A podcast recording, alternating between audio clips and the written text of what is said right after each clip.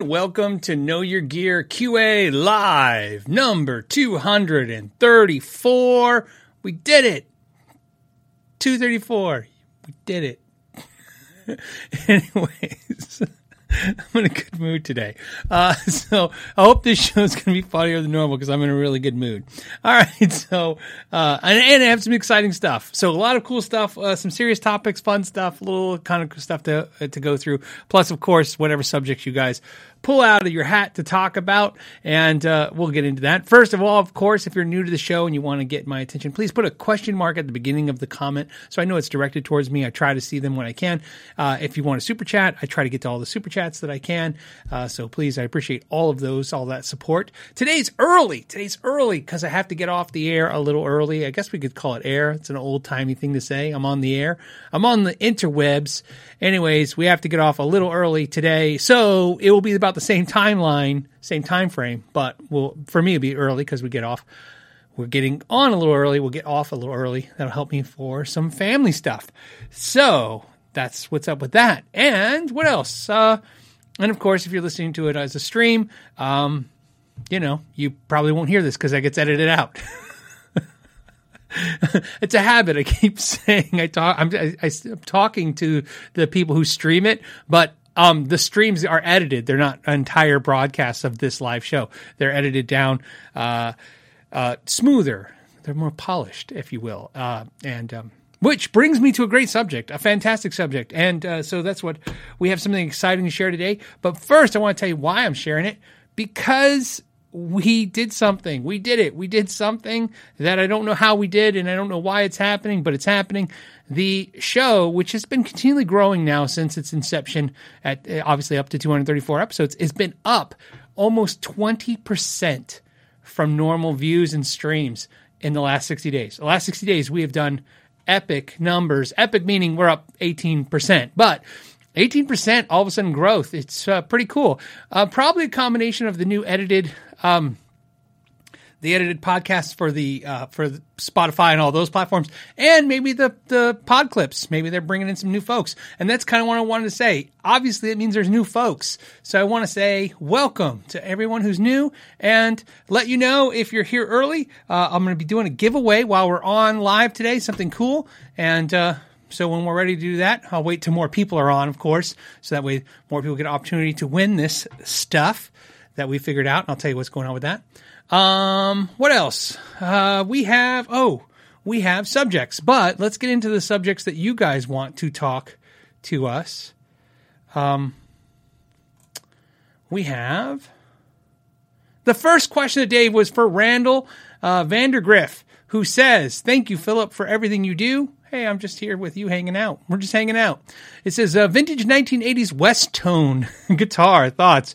Ooh, Westone. Does uh, some of us remember Westone? It probably means different things to different people. To me, Westone was what we got where I grew up. Where I where I grew up, uh, there wasn't name brands. You know, one store in town had name brands maybe and you couldn't go in that store.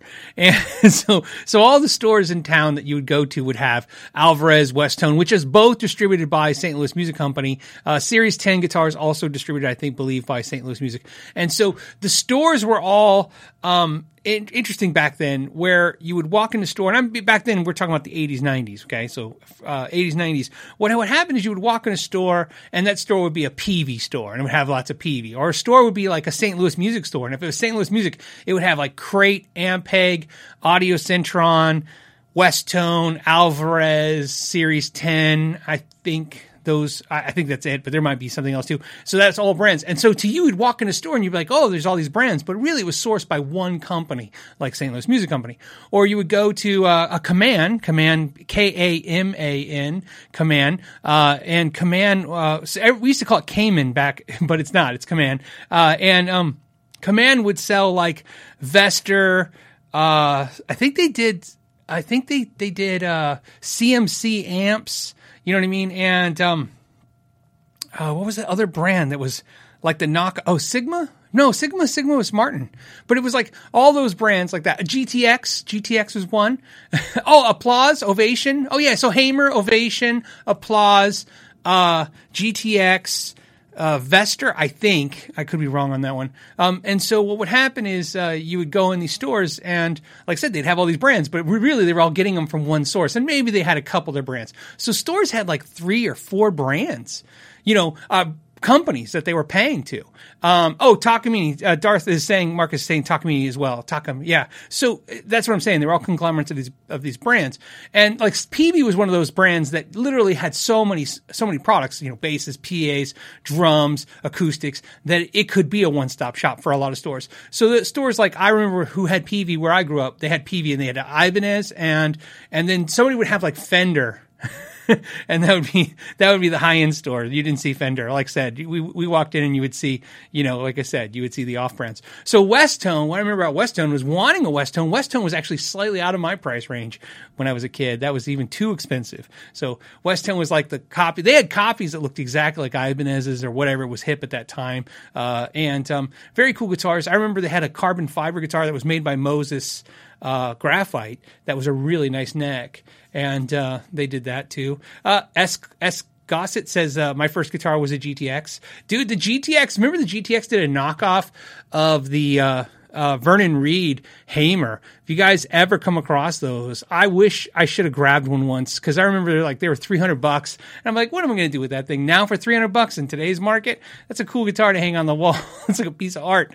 Um, you know, because you can't get the Vernon Reid guitar, that's for sure. It's too expensive if you can find one um, from Hamer.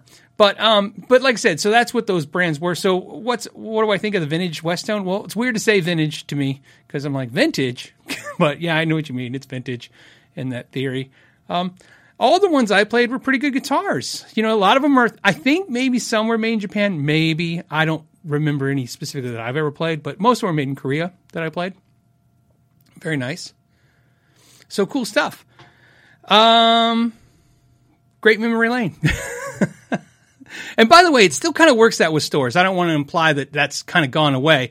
Um, but it's a lot easier for stores to have multiple brands now because uh, since that since you guys may be interested in this, um, the reason why a lot of small stores back in the day were set up like that was accounting issues. Uh, so an account, right? So like Kaman would be a one-stop shop. Same with St. Louis Music Company. You'd have one account. So let's say you got a $20,000 credit line. That makes it easy if you can take that $20,000 and go, okay, let's buy some Alvarez, let's buy some acoustics, let's buy some Audio Centron PAs, let's buy some crate amplifiers, right? And as you're selling stuff, you can just keep churning because that's the dream for a lot of retailers, right? Is to churn this credit line over. In other words, before the bill comes due, usually a 30 day net or 60 days, you know, time before the bill comes due, you want that stuff sold so you can just take the customer's money and pay those bills and, you know, keep it going so you don't have to keep a, a constant account. Um, why I say it's gone away from that now is, uh, you know, basically a lot of stores now have credit. You just get credit. when I I used to complain all the time because your vendors would be some vendors used to make us put stuff on credit, and I would complain because I had credit lines of zero interest that would pay me points, and they're like, "Oh, we'll give you 30 days," and I'm like, "I don't, I don't want 30 days. I'll just put it on my credit account. You know what I mean? On, and get my points." So, um, you know what I mean? So credit's a lot easier than it was back then. And, uh, and there's a whole, there's a whole, I don't know if anyone ever be interested. I don't want to go down that whole tirade, but there's a whole backstory to how uh, credit works in this industry. It works the same way in most industries, you know, retail industries, but how credit is designed to basically keep the mom and pop stores kind of like enslaved to the major brands and that's another reason why I don't like it. It's really it's really making deals with the devil, and I feel bad for any stores right now that are watching that have those kind of credit lines and are deep in that stuff. Um, I feel for you because it's it's really designed to basically put you in a in a put you in a situation where you never get out of it, and it's um, and it's effective. It's an effective system. It's why they use it.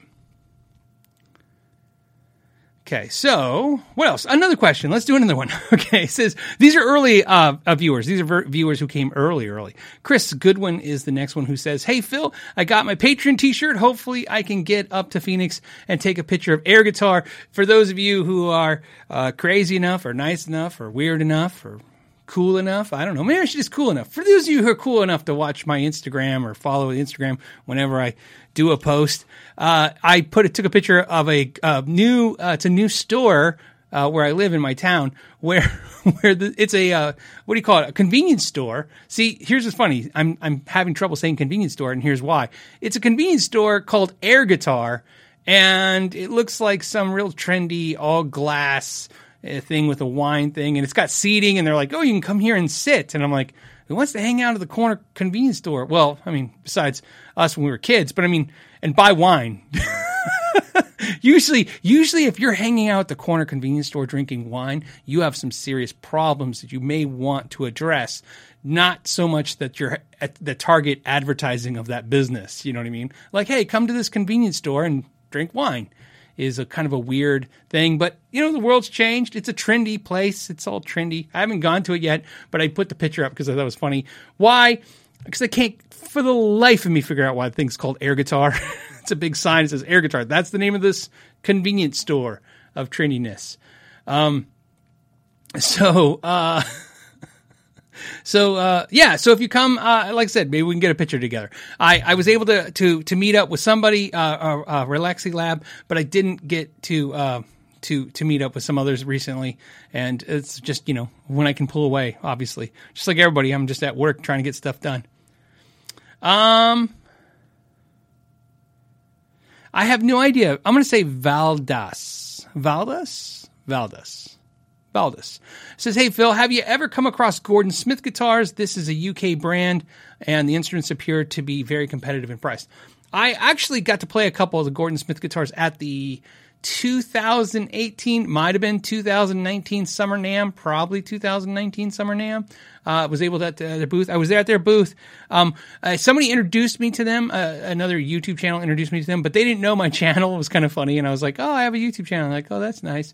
And then, and then I I talked to them a little bit. They're I don't know. There, uh, but the guitars were fantastic. So let's just go with that. It was a super. They were super nice people. They just didn't seem interested in any kind of you know getting anything on the channel or in, interested in my channel.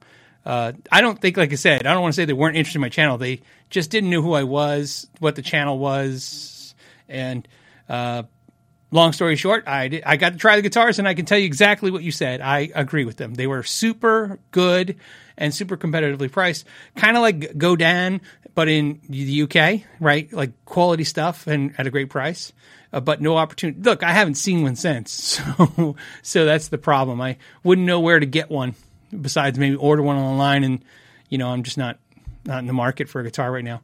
Um, okay, so we'll be right back you still loading them and heating them up with all your single shit you've been dropping. You feel me? Loading them up on. It, it only takes structure. And, and, you know, just paying attention to the climate of the game. Yeah. Know what I mean? So do do your homies uh got a role in your in your little I mean? Yeah, yeah, we all we all artists over here, man. I'm Y'all trying, already? Oh, yeah, I'm trying, yeah. I'm trying, Oh, I'm, trying yeah? I'm trying to get them on there. Yeah, Damn, Need- y'all need- just- yeah, look, look, look, look. We all artists, man. We go, you feel me? We gonna have this like. Bro, me and my man, like me and my man Kai, we be like, I don't know, we play, we play with this shit right play now. with this I ain't gonna lie, we play with this shit right now for for. I ain't gonna lie. play with it, Don't bro. play with it. No. Take that shit serious.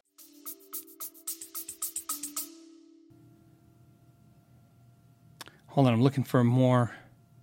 Oh, this one I want to do too. Uh, Somatic, Somatic Dust says, Phil, can you recommend a specific ABY pedal for my deluxe reverb? I can, can absolutely. My favorite ABY pedal is the radial uh, pedals made in Canada. There's two or three kinds of them. It doesn't matter. They're all fantastic. You can buy the the, the inexpensive one. Inexpensive, I think it's ninety nine dollars. At least it was. You know, $99. It will do everything you need. It's fantastic. It has a transformer in it, so it'll put a load. It won't make uh, humming or buzzing sounds. It won't suck. it's fantastic. I use nothing else. I'm sure there's some other great ABY uh, pedals out there. Some people like the Morleys. I ha- I like them, but they do make noise. They have other Morleys that don't make noise or humming or issues, and uh, even with the ground lift, and uh, they are expensive, about twice or three times the price of the radial stuff uh, in comparative what I what I've seen. And so. Um, that's what I swear by. But I'm literally, I want to be very clear about this. There's a ton, I'm sure there's a ton of suggestions out there, and I'm sure there's great stuff out there. I literally have never re- regretted my radial ABY boxes. They are fantastic. I have put them in every horrible conceivable thing. They are they still look like they're brand new and they've been working. And I think my radio box is at least ten years to fifteen years old minimum, and uh, love it.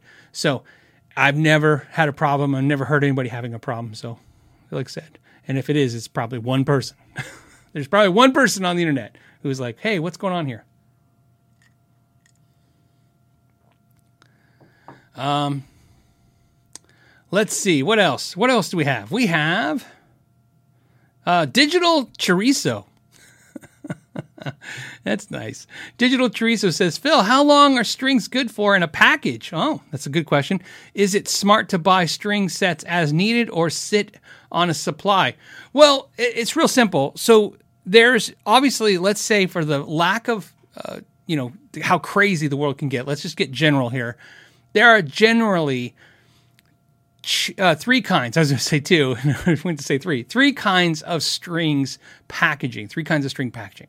There's just stra- standard envelope style packaging. We know what that is. They're stuck in an envelope. They're put in a, uh, something that's folded over a box, something like that. Then there's um, sealed strings, which are different. So keep in mind, I'm going so still bear with me on this. So we have regular packaging, sealed packaging, where they're put into some kind of sealed plastic bag or or some kind of packaging, sealed packaging, and then there is vacuum sealed packaging. Um, which uh, so the difference being that they suck the air out of the package as much as the air as they can get. I mean, it's going to be en- enough, right? I mean, you're not going to be sitting on strings for ten years uh, or two years. You shouldn't be. Um, you know, I would say personally, if it was me, I would not purchase any more strings than I could consume in one year, twelve month period. Okay. Now, here's why I want to tell you why I have some foresight on this.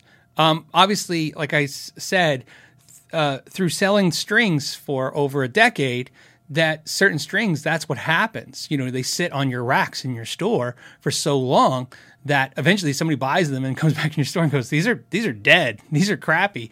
And you're like, "Oh!" And then you look and you go, "Wow, wow, woo! What was that? 1946 when we ordered those?" Like you you could pull up your invoicing from your, you know, go, "Wow, we must be not cycling through that." Um, that didn't doesn't happen very much. M- mostly one because I'm in a dry climate. Arizona's nice because it's dry uh, for that stuff. Uh, two, uh, you know, we purchase strings more logically than just you know throwing things at the wall and saying, "Hey, I hope it works out." We would. Uh, you know, try to buy the correct strings in the right volumes and manage that.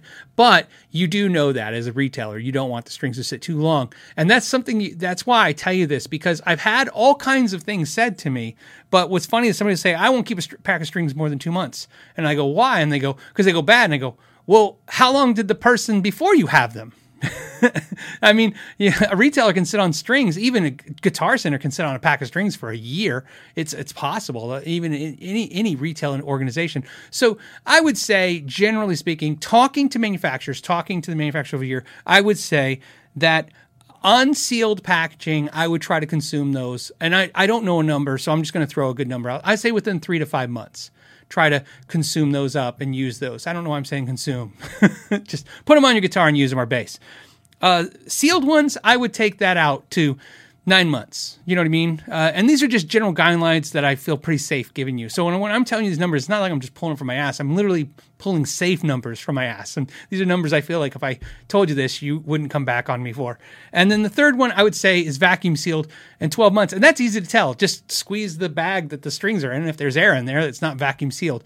That's a good way also sometimes to tell if you have fake D'Addario strings because the fakes, they don't vacuum seal them. Uh, so you know. So some, like I said, so some companies do. Now there's also one other step to this that you can do. You can take those silicon uh, packets that you get in your shoes and in every single thing ever from every box from Amazon and every technology, all those little uh, little bags of uh, silicon. You could take those things and, and put them in uh, with your strings as well. You know what I mean? And see, uh, I wouldn't open a sealed bag and put them in there because now you're opening the seal. But what I'm saying is, if you're concerned about that, you can keep keep them in there with a in a box. Put your strings in a box or something. I'm just I've never done that, but I know it would work because obviously that's why they throw them in guitar cases to keep the cases dry. Um, so so those are some suggestions on keeping your string length uh, life uh, good. and uh, I'd follow those, and I, I, feel pretty safe. But like I said, the rule I follow, me personally, which is basically all the things I just said you said to you, is I don't buy more than a year's worth of strings ever. So, and I buy a lot of strings. You know what I mean? So I just I just kind of go, okay, what do I think I'm going to use, and then I buy them up. So there you go. Hope that was a decent answer to your question. It was a good question. Thank you. Uh, Derek Oliver says, Hey, Phil, I love you. Great. I love you too. We, we now have a bromance going. That's awesome. So it says, Thoughts on the Fender Jag-Stang? Uh, it says, I had one and I paid $800 Canadian. So, uh, uh, so what's that like? That's like I don't know what the exchange is. I think it's on our favor now, right? It flips all the time. It's in your favor, then it's in our favor. I think it's back to us. Um, Canadian new in 1998. Okay, price seems overblown for a guitar that was still in prototype state. Original was okay, but new current price, but not current price. So yeah, I mean, I think they're uh, what 1400 ish uh, US now for the made in Mexico Kurt Cobain Kirk Cobain model. Um, I mean, it's tough. I, I have no desire for the guitar, and I, I like Nirvana. I'm a Nirvana fan. I'm like a Nirvana fan, like a lot of Nirvana fans. Some of them got it right away, and some of us like, uh, what is this? And then finally, like, oh, it's great. so uh, it took me a little minute. It took me a minute. Like Guns N' Roses, for some reason, took I was like a year or two late to the party. After everybody decided they liked them, then I decided I liked them. Um, but uh, back to your thing so it's not something that's on my radar so i don't have a value that i could say oh yeah i think it's because because remember worth is really up to you not to anybody else so you know when you're like hey, when i say and that's really what's important when i say oh i don't think it's worth 800 bucks i don't want to ever imply that's anything more than just i'm not going to buy it for more than that that's why I'll wait. So same thing to you. If uh, fourteen hundred dollars seems on the high price range for a made in Mexico Jag-Stang uh, guitar, eh, you know you can just buy one used. Wait, you know what I mean. the The market will settle as we speak. I think uh, as we literally as we speak, I think the used prices seem to be coming down pretty steadily. Not in any uh, steadily mean you know uh, you know continually on a on a trend, but not in huge numbers. But I definitely have seen uh, in recent weeks more used gear out out out, out there in the world on the Reverbs, eBay's, uh, Craigslist, and better pricing. I've already seen a little better pricing. Now, don't get me wrong, there's still people asking crazy stuff, but there's a lot of people all of a sudden adjusting prices down. So I like to take notice. I don't know about you guys. When I like to take notice on Reverb when I'm on there, how many people says price drop? You know what I mean? And uh, and uh, that really tells you something. And and so the other day when I was looking at stuff, it was like 50%, and I feel pretty safe in that number. 50% of the items I was looking at had a recent price drop in the last, you know, week to two weeks, maybe 30 days. Either way, you can find that deal. That would be my suggestion to you. Um, you know, like I said, I can't imagine, you know, the sad thing is those pri- new prices aren't coming down anytime soon. Actually, what am I talking about? New prices aren't coming down at all. like ever. With Fender, it's only happened once in, in my lifetime, once in history, where Fender raised the prices and brought them back down. And that was 2008 ish. And that's when Fender decided to raise their prices 30% out of nowhere, right as the recession hit. Uh, that was always fun to be a dealer for that. It was nice to watch all the Fenders just sit there on the wall while people walked in.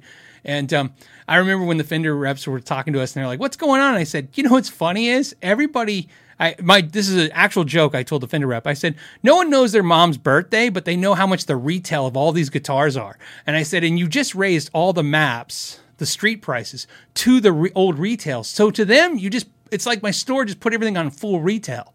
So they're like mad at me. they came in and they're like, Phil, why is everything retail now? Like all of a sudden I'm just being some jerk. And I'm like, that's what they are now. They just raised them 30% right when nobody had money. What a great idea, Fender. That's a dramatic pause.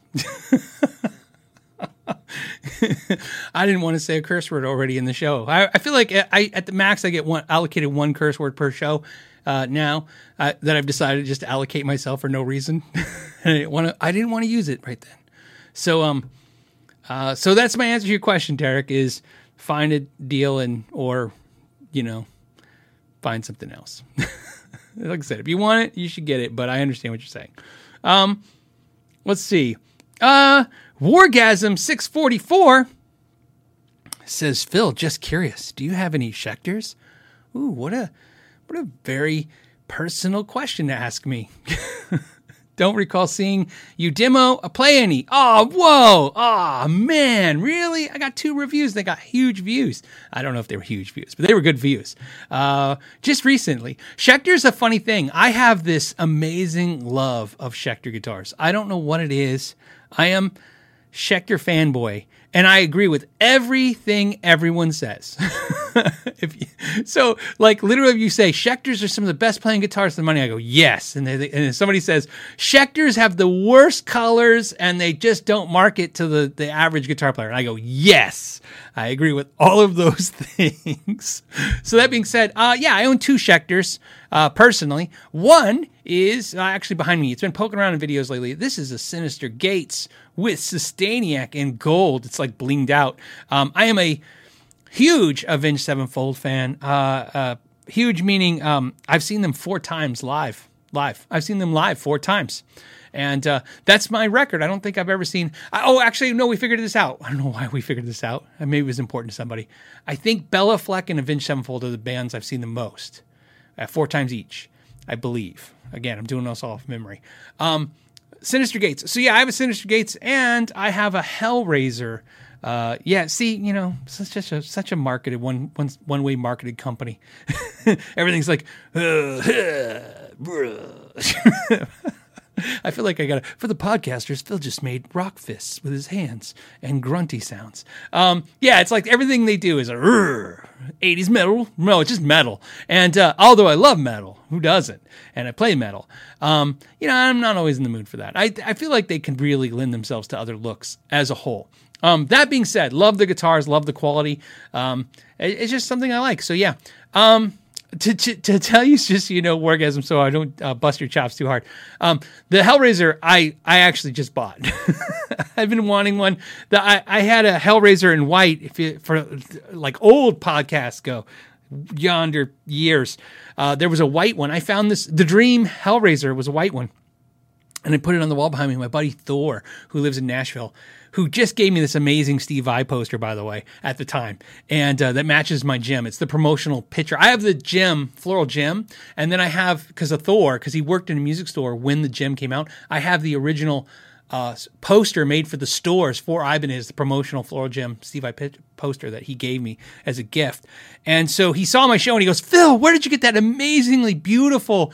Hellraiser in white. I said, "Oh, I just got it." And I paid like I think I paid like 400 bucks or 450. And he's like, "Oh, man, if you ever sell it, sell it to me." And I was like, "Oh, I'll sell it to you for what I paid." So I sent it to him. And then here's what I did. I walked I thought I thought the guitar gods had graced me with good uh, goodwill for doing that, you know, for my buddy, uh, you know, hooking him up and stuff. And and so what happened was I was I walked into Guitar Center I think maybe a month or two later, and there's a purple uh, purple Hellraiser that I don't love the color of so much, but it was like 250 bucks, maybe 300 bucks, some stupid price. It was stupid cheap with a case, not a Schecter case, but a you know case.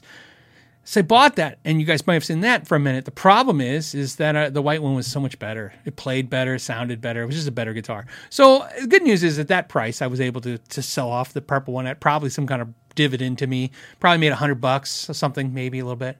Um, and uh, been kind of like you know wanting a Hellraiser because I want EMGs in that guitar, and uh, uh, been eyeballing them. As you guys know, I have this thing where I like all my guitars to be around a certain weight. Seven and a half pounds is like ideal, and I finally found one that was seven and a half pounds, and I bought it. And I got a good price on it, and so I have that one, and I have the Synyster Gates one, which is also a lighter one.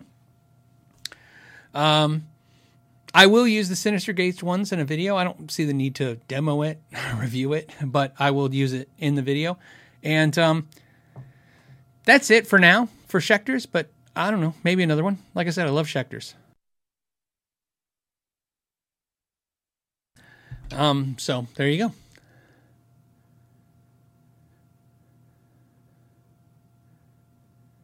Okay, let's see. Um, Carol uh, Carol D says, Phil, I can tell you uh, us. Wait, can you tell us why you're in a uh, a happy mood today? you are positively giggly. I am. it says, uh, thanks for another show. Look, I'll tell you what it is. I, I made a promise that I can't tell you guys why I'm in a good mood. to my wife uh, until till next week. Um, so basically, have some plans with the kids. It's really exciting. We're all excited about it. I can't talk about it. Why? Because there's 786 of you, and even though I, there's no plan, no way that my kids are listening to this show, they could be, and they can't hear this. Um, the and so it's so that's why I'll tell you what's about. Uh, that's what about. But that's it. We have some exciting stuff planned this afternoon, and uh, also I will tell you a funny story. It happened to me again. I want to tell you this uh, because this this my wife, uh, her face was priceless. The other day, uh, I told you guys, you know, I told you last week my wife's foot's broken. I guess I should clarify. It's not broken. Uh, she's in a boot. It's uh, sprained, and they had to do a cortisone shot and all this stuff, and it's in a boot. So to me, that's broken, right? You can, put your foot in a boot, you're broken. So, anyways, she's been having trouble going to the grocery store and getting stuff done, uh, you know, and I've been helping when I can. I took her to the doctor this week, and uh, anyways, we ran out of coffee, and so we had to go get coffee, and so we decided to go to my coffee shop that I like to go to. And um, I pulled up to the window with my wife, and uh, she said, uh, "What are you, What are you doing?" Uh, no, you know they gave me, you know, because I told you they always ask you like, "Hey, how's your day?" And I'm like, "Good." And they go, "What are you doing today?" And I go, "Nothing." and they go, "You're not doing anything?" And I go, "We're just getting coffee." And they're like, "You doing anything this weekend?" And I go, yeah. And then I told her what we're about to do this weekend. And she's like, oh, that's really cool. And then there's like this whole conversation starts. And my wife's looking at me and I, cause she's like, I thought you like don't want to engage at the coffee shop. And I said, well, what I've just learned is I'm apparently, I would be horrible if you ever interrogate me because I never, I never thought there was going to be a second follow up question. I just thought she's like, what are you doing today? I'm like, nothing, nothing. Oh, you just getting coffee? Yep, coffee and nothing. Nothing to say. Like I was being a traffic stop. I'm like, nothing. And she's like, what are you doing this weekend? Well, and then I just go into this whole speech and story. So, long story short, I can't tell you. And uh, I have to tell you that story because I already learned that I will break if I have a follow up question. So, that's my way of getting out of it, telling you the actual answer. but I will tell you next weekend. Um, here is a good question. This is from Columbia George. Columbia George says, "How do I politely tell a Sweetwater tell Sweetwater that I want a different sales rep?" Well, George, uh, believe it or not, uh, the and I I I'll, I can give you some advice uh, based on some advice, advice I was given, and it goes like this. okay, um, basically, you should just tell the rep. Now, here's what I will suggest to you. Uh, it I would go play to your strengths is usually the tactic I like. So if you're a good talker, I would call and talk to them. If you're better at writing, I would write them an email. If you're not good at either, then do the email. Okay. Something you can draft, review. And, you know, look, there's nothing wrong. Ultimately, everyone wants to be successful. You want to have a, a very pleasant uh, purchasing experience. They want you to have a, a, present, a pleasant sales experience. Um, you weren't like, you know, it's not like you're married. okay. The sales reps and you are not like arranged marriages where you're stuck together and this is just how it is. You guys were just put together and sometimes it doesn't work. You're, whether it's personalities or whatever. So what I would do is draft some kind of email, very polite, very professional, and tell them the, as much truth as they need. That would be my advice. Like, in other words, like, hey, you know, thank you for all the help you've given me. Even I would say say that even if it's not accurate, just because always start with at least a start with whatever compliment you can give them. Don't lie by any means, but there's always something you can find, you know, positive. Hey, thanks for being employed at Sweetwater and the candy. right? Something. And then after you say that, say, look, I would like to see if I could switch to a different representative. Uh, and, and, uh, and, you know, just for, and you don't have to tell them why. You know what I mean? That's the thing. Think about this. They're a business. They're not your parents. They're not the, I don't know, the judge, the police. They're not, they're not in charge of anything. Okay. So you don't have to tell them why you want to change. Just ask them to pl- please change. Say something polite that you can, express that you would like to change reps my guess in email format, the response will be, yeah, great. Your new rep, Sally. Have a nice day. You know what I mean? I'm sure it won't be curt like that, but it will be, you know, some kind of corporate jargon response of, hey, thank you for the months of buying crap, and I hope you enjoyed the candy I sent you. And your new rep is Sally. Here's Sally. How I say hi, and she says hi, or they say hi. Maybe it's Dave. I don't know. And so that's what I would suggest. Columbia George uh, is do that. So there you go. That's my answer to that.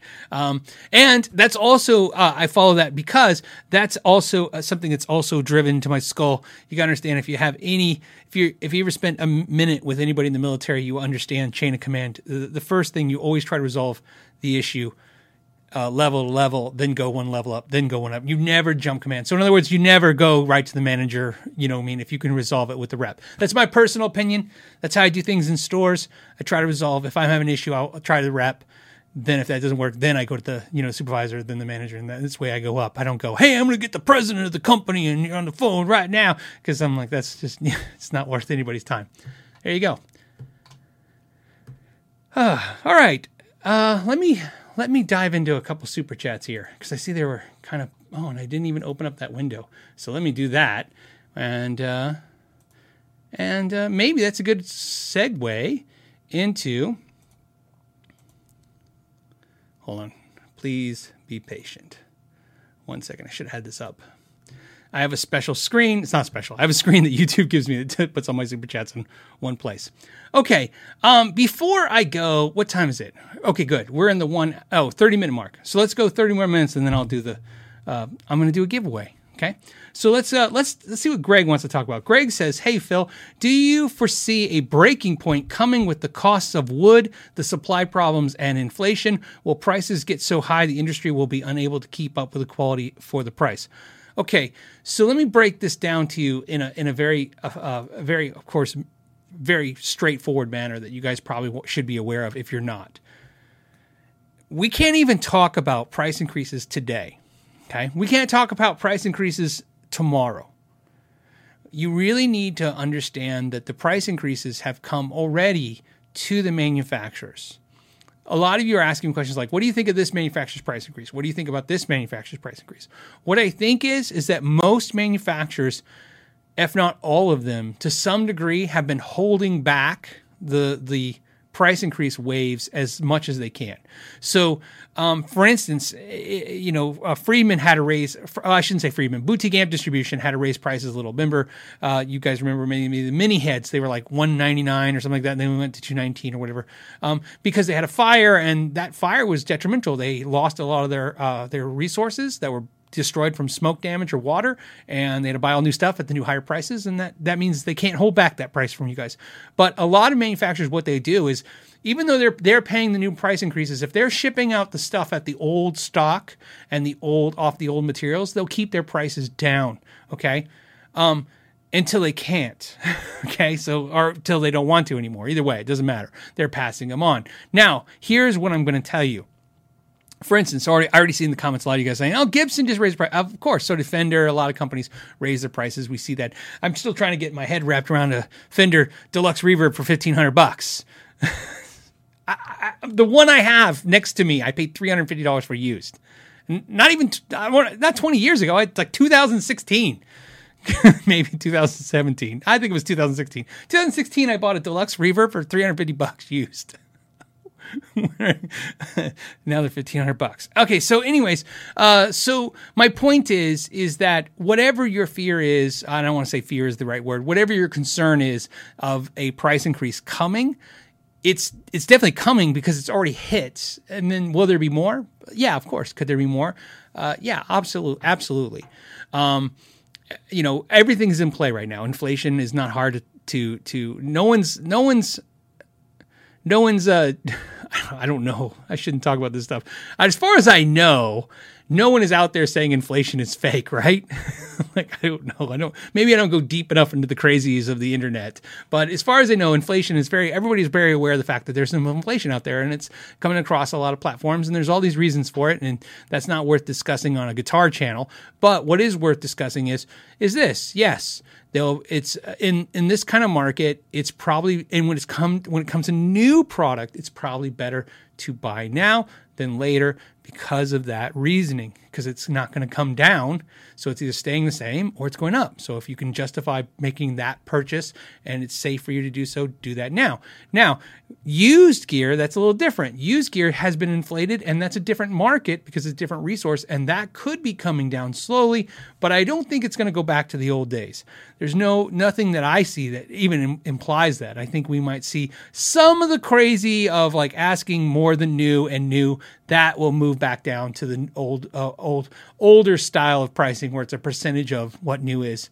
Um and uh yeah. So I, I, that's what I would say. But yeah, do I think those are things affect? Absolutely, absolutely. It's across the board. I can't. I haven't talked to anybody that isn't affected by it. In and, I, and it doesn't even mean this industry. It's every industry, but this industry as well. So yes. Okay. Um, let's go. Next question. Next question is. Hold on a second. Next question. Jeff Parker says, Hey, new guitar day. Sweet. He says, ESP LTD, issue with several new guitars lately. Okay. Plastic on to protect the one. Okay, so he has plastic wrapped around the pickups, around the top and the bottom. He had to unstring it, pull the pickguard off, knobs uh, to pick up to remove the plastic. So I haven't seen that particular issue before, where they like wrapping the the entire like circumference of the pickup in plastic. Um, if it's a new policy, maybe that's weird, right? I haven't seen it, you know, with ESP LTD or any of brands. Uh, however, I, I've said this before during the this COVID period uh, in the last year and a half or so, uh, seeing guitars, whether I bought them or reviewed them or around them, I've seen all kinds of things that I normally don't see.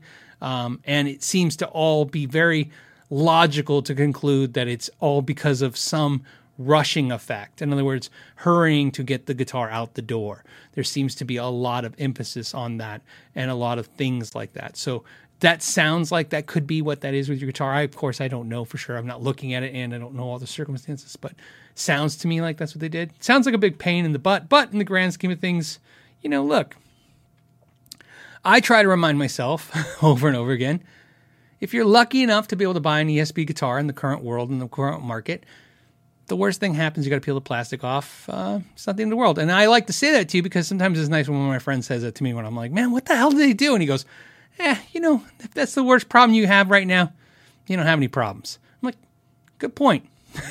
so it's nice when your friends remind you that. So sounds uh, sounds like an inconvenience, but you know, um, what I can tell you is what I always will tell you uh, is this.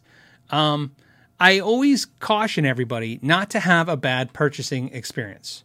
Um, I say that because of the fact that I will always say this uh, on this channel that I've been on both sides of the counter. In other words, I've sold people stuff, I've bought stuff. And being on both sides of the counter in every form and capacity uh, that you can be on that, I will tell you that what I learned is, and every business person will tell you this, is the worst review is the one you don't get. The one that's like nobody said anything. They just left and you never saw them again. That's no business wants to not have an opportunity to sell another product.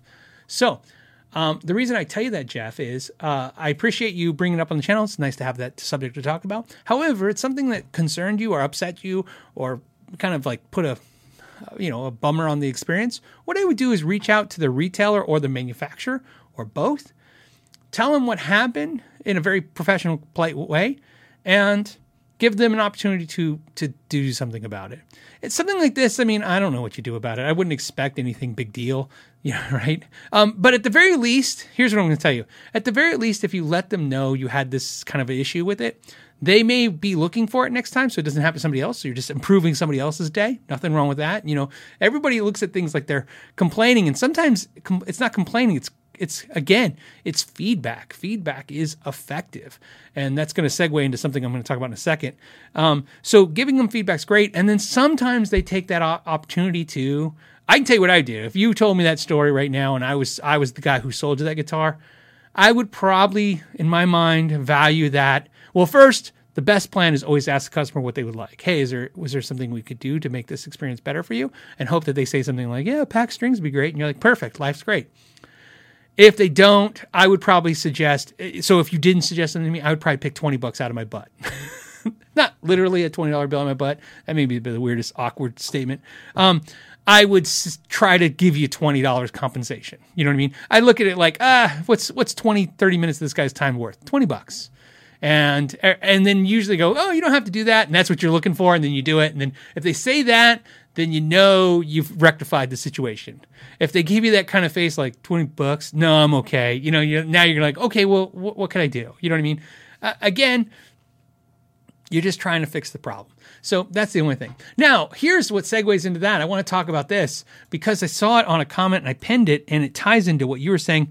Uh, this was from Mo, Mo Hogany said, uh, Are you going to keep the Inchi guitar? I got to say Inchi. I told you phonetically, if I read Go, Godin, I, or Godin, I say Godin. If I see Inksy, I say Inksy, but it's Inchi guitars. I did that video this week. I hope you guys watched that video. Uh, it was one of my favorite videos. I know you guys probably will never read that from me visually when you watch the videos, which ones you think I'm enjoying versus which ones I am truly enjoying. That was probably one of my funnest videos I've done in maybe a year. Uh, and and here's why. Um, the the owner of that company sent that guitar out, and he was very easy to uh, give information to. I had to tell him first that I thought the prices were a little high. You know, one of the things that sucks about this uh, this gig is that you interact with these companies, and a company sends you a product, and you, to you guys, it's probably you know you don't really put a whole lot of thought into this, but you don't maybe realize that to some people this is not just a, a product. Some people this is their baby, this is their life, this is everything they've dreamed in their whole world coming true, and they just send it to you, and then some random dude with a camera and an internet feed's like, oh, this is what's wrong with it, and this is what's wrong, and you know, and you try to be, uh, like I said, I try to give feedback and not and, and not be, you know, a, jerk, but try to give you criti- you know, critical feedback. And some companies take it well, and some don't. But he took it great. In fact, I made sure to put his uh, response email because he didn't see the video until you guys did. That's usually the policy here. Very rare do I let it. Very rarely do I let a company see a video before you guys do. Um, in fact, I don't. It's probably possible I've done it once or twice, but I don't. Like I said, it's not not the way I like to do things. So, um, you know, he sees it when you guys see it, and then he sees what you guys see. And he was very on it and very like, how do I fix this stuff? Um, and that's kind of my point. That's that means I did something correct. The critiques I gave were put out in a way that did not create a a emotional response. It, or- or- it created a you know a logical response. He was like, okay, let me let me assess what this guy's saying. So very cool. So to answer Mahogany's question, am I keeping the Inksy? Yeah, he's uh, Inkshi. He's left it with me. Of course, uh, he sent me an email. I haven't had a chance to respond him because I got last night. He was like, what string tree am I gonna do I recommend to put on that guitar? And instead of responding to him, I'm actually going to do it, and then I'm going to send him pictures. In fact, everything you guys saw me critique on the guitar, I'm going to do that to the guitar and then send it to him, and then I'll give you guys an update probably on the second channel now that I have that avenue, and uh, maybe just grab my phone and talk about it. I really like the guitar, and so so you know, this is what's weird. weird. this is what's weird about the guitar. Uh, that guitar and another guitar, because it's actually two, and there's another video coming soon with another guitar, is the reason I don't own my Suhr guitar anymore. That Suhr Telly that was in my video, I got rid of it. Um, I don't think the Inchi was as good as the Suhr, and I don't think this other guitar is as good as the Suhr. But the Inchi is a far cry from the four thousand dollars Suhr price tag, and like a lot of you said, hey, there's a couple issues for that kind of price. There shouldn't be any issues. I don't disagree with that. Obviously, uh, that's how I assessed the video, the way I assessed it. And most you guys, I didn't specifically say in that video what I thought the price tag on that guitar should be. And um, I think in- introductory price should be about six ninety nine, and then eventually he should be at a seven ninety nine price point. And then as he builds the brand, then he can raise the price because that's sometimes that's the element that's missing making a, a great product is first important, but then you have to build a brand behind it. And so, you know, he's got a journey to go down for that. But what I was going to say is that guitar with a couple of those adjustments that I, that I spoke about in that video, that guitar is fantastic. It's as good as anything else. And it played great. It felt great. So, and I like I said, I like the weight, I like the way it felt, and I like the way it looks. So it was really cool. So yeah, I really enjoyed the instrument immensely. Just like I said, it had those issues, and I don't ever gloss over the issues with you guys. I'll disclose whatever it is I see. Like I said, I play it where it lands. Um, there you go. Uh, Peter says, "Hey Phil, just watched your video where you Uh, remove pickups by cutting the wiring insulation different lengths. Ah, he says effing genius. I love how you put e e effing. Thank you phonetically. That's great for me. Effing genius. Uh, have a great show today. I don't know if it's genius. That's right. it's a, this is a comedian's joke that says, "Hey man," uh, he's like, "You ever, you ever see?" He goes, "Yeah." Hold on. He says, "You ever use Genius too too easily? Sometimes." He's like, "The other day, I guess my friend brought nachos. He's like, "Hey man, I brought nachos." He's like, "Oh, Genius." So it's kind of funny. Uh, back to your statement. Uh, thank you for the compliment. So what he's talking about it was I did a pickup install in a video, and in the video I actually uh, I make sure to cut different lengths of the wires off the pickups, uh, and and then therefore you know that IDs where they go. So like the shorter one goes to the bridge, and the long one goes to the neck, kind of thing. So you'd have to watch the video, but it's a it's a yeah, it's an old trick. I picked it up somewhere from somebody. Like I said, I wish I wish I could take credit. Half the stuff I show you guys is just the stuff I picked up over the years. Just share with you guys what works. That's really the only thing I can give you. That's there's a few ideas I have maybe. You know, giving myself some credit. There's a few ideas I give you guys that maybe are my ideas. Most of the ideas is not that they're they're not my ideas, obviously, um, but I'm sharing them with you not because I I've I learned them, but because they worked. So it's like I, I learn a lot of stuff, and then what works I kind of share. Bradley says I want to use my PRS for more drop tunings.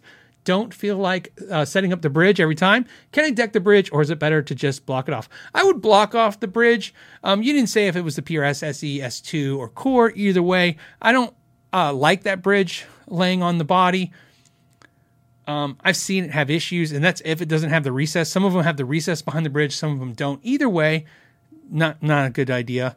Um, so I would block it. I don't even like it re- uh, decked on the John Mayer Silver Sky, and it comes pretty much, I think, decked on the John Mayer Silver Sky, or you can do it. Uh, I, I don't like it that way. Just put a block behind it. That's my experience. You'll be better for it, in my experience. Um, we have Josh. Do we? No, I jumped. I jumped to Ned Munt, Net Nito Nito Meadow. Neto Meadow. Neto Meadow says, "Hey Phil." He didn't say "Hey Phil," just said "Hi."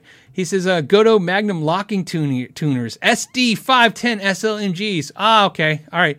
I don't know the numbers, but I know which ones you're talking about. It says useless question mark. Changing strings is a hassle with them defeats the purpose of locking tuners. Am I wrong? You are not wrong. I freaking hate them, and I didn't use the curse word yet. The show, uh, I freaking hate those uh, tuning keys. So what he's talking about, look, we don't need to talk about the brand. All you have to know is in locking key land. Uh, obviously, most of us know that there's a dial on the back side of the tuning key. You turn it, you lock it. That's how most of them work. Works fantastic. It's a great invention. You can restring with one hand, and, uh, and it's perfect. Uh, then there's like the Paul Reed, Paul Reed Smith style ones where the locking unit locks same way. You just turn it, but it's from the top also effective.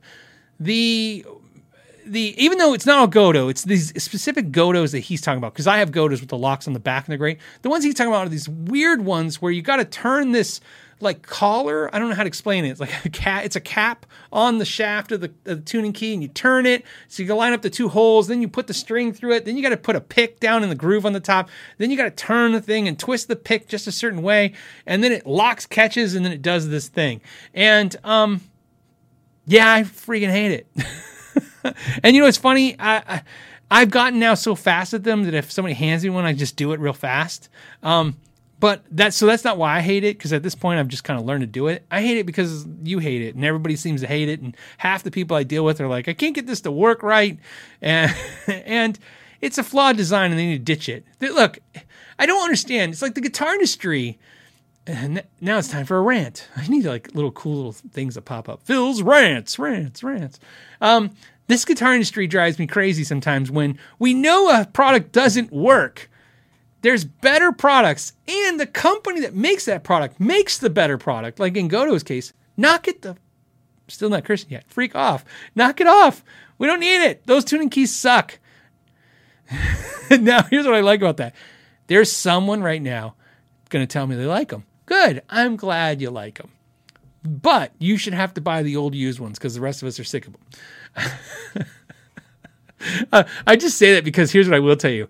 Um, every time a company sends a guitar out for review, every time one has one like those tuning keys on there, I'm like, great.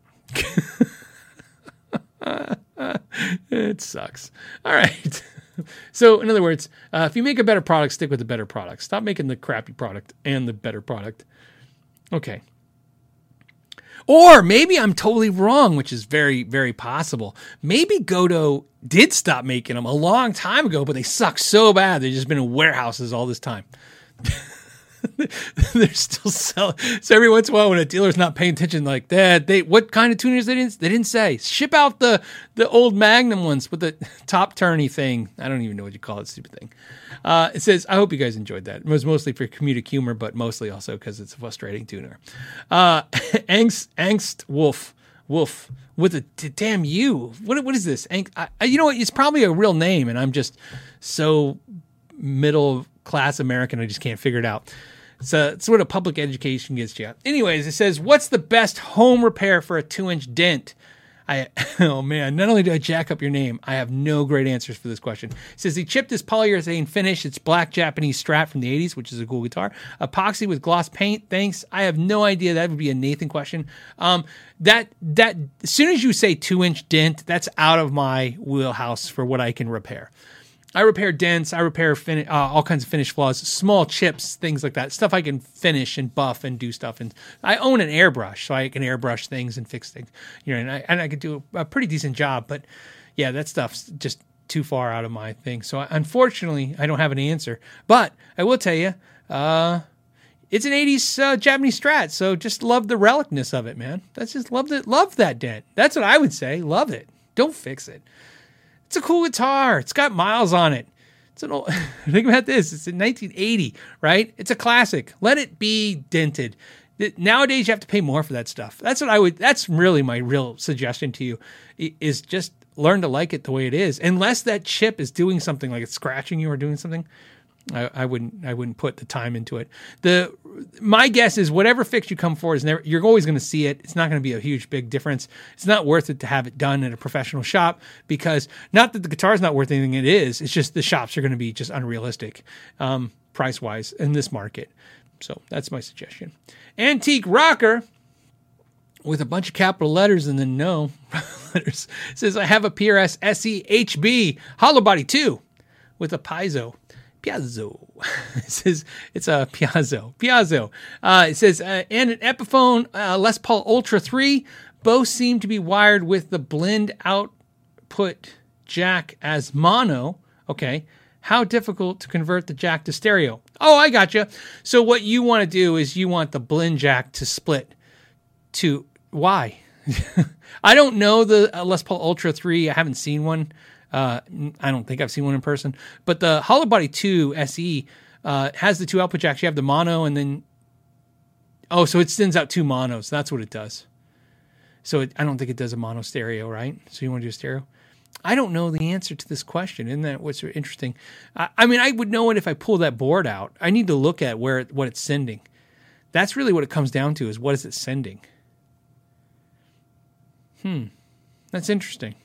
What I would do, antique rocker, is is uh, I think the Hollow Body Two core does have a mono slash stereo, so they might be totally different modules that are not com- compatible to do those things. But if they are, I would look at the schematic for the Hollow Body 2 core and see what it's showing you and if there's a way to tap into that from the new one. Because they did modify the. See, the, I don't know if you know this, but uh, uh, uh, Jack at PRS told me that the HB uh, the HB2s, the Hollow Body 2 SEs, I said the acoustic on those sound better than the cores because I you know had one of each and I was comparing them, and he said, yeah, it's because they they when they developed the LR Baggs unit for the Hollow Body 2, they improved it. So um, maybe when they improved it, it's one of the changes. But I would look at that schematic. Sometimes the best way to fix a problem is look at uh, a way some something else is wired up, and then compare the two and put them side by side, and you'll see what's what aligns up and what doesn't very quickly. Josh Smith, what's up? He says, "Hey, just a tip for the brass potentiometer sleeve tip. That's from that video I did this week. This has helped uh, helped a project out big time. Have a great weekend, everybody. Thank you. I appreciate that. Yeah, you know what's funny is I it's one of those things. That I never see sometimes. Sometimes I do a video and I go, wait do they see what I'm showing them. They're going to be so, you know, impressed or something. And I, I feel good. And I go to bed at night with a big smile going, I did good today. And then sometimes like that video, I go, oh, I got to just show them how to do this thing. They all know this. I thought I was going to get like, of course you do the sleeve. Everybody knows that. And it's one of those things like I just, oh, maybe I didn't know. Maybe I didn't know everybody didn't do that. So I'm glad. I'm glad it worked out that way. I love it when piece of information gets out to the, everybody. Um, Clown of House Cat says, Hey, oh, I'm excited about this. He says, posted an unboxing video of the Zither stand to share to the audience, to his audience. Okay. Brought up how Zither was 1,400 stands behind and still made yours anyways. Yeah, you know, Tony is a great guy. So, you know, like I said, I want to kind of hit that again. Um, I will watch the video for sure, Clown of House Cats. Like I said, I'm addicted to. Oh, and that segue perfectly. So in a second, uh, to to my Know Your Gear logos. Um, because like I said, every time you guys, it's you know what it is. It's every time you guys do anything with the logo, I'm always just humbled to to all extremes of it. I mean, it's really like I think it's this weird feeling every time. I feel like it's an out of body experience. Like I shouldn't be experiencing this experience.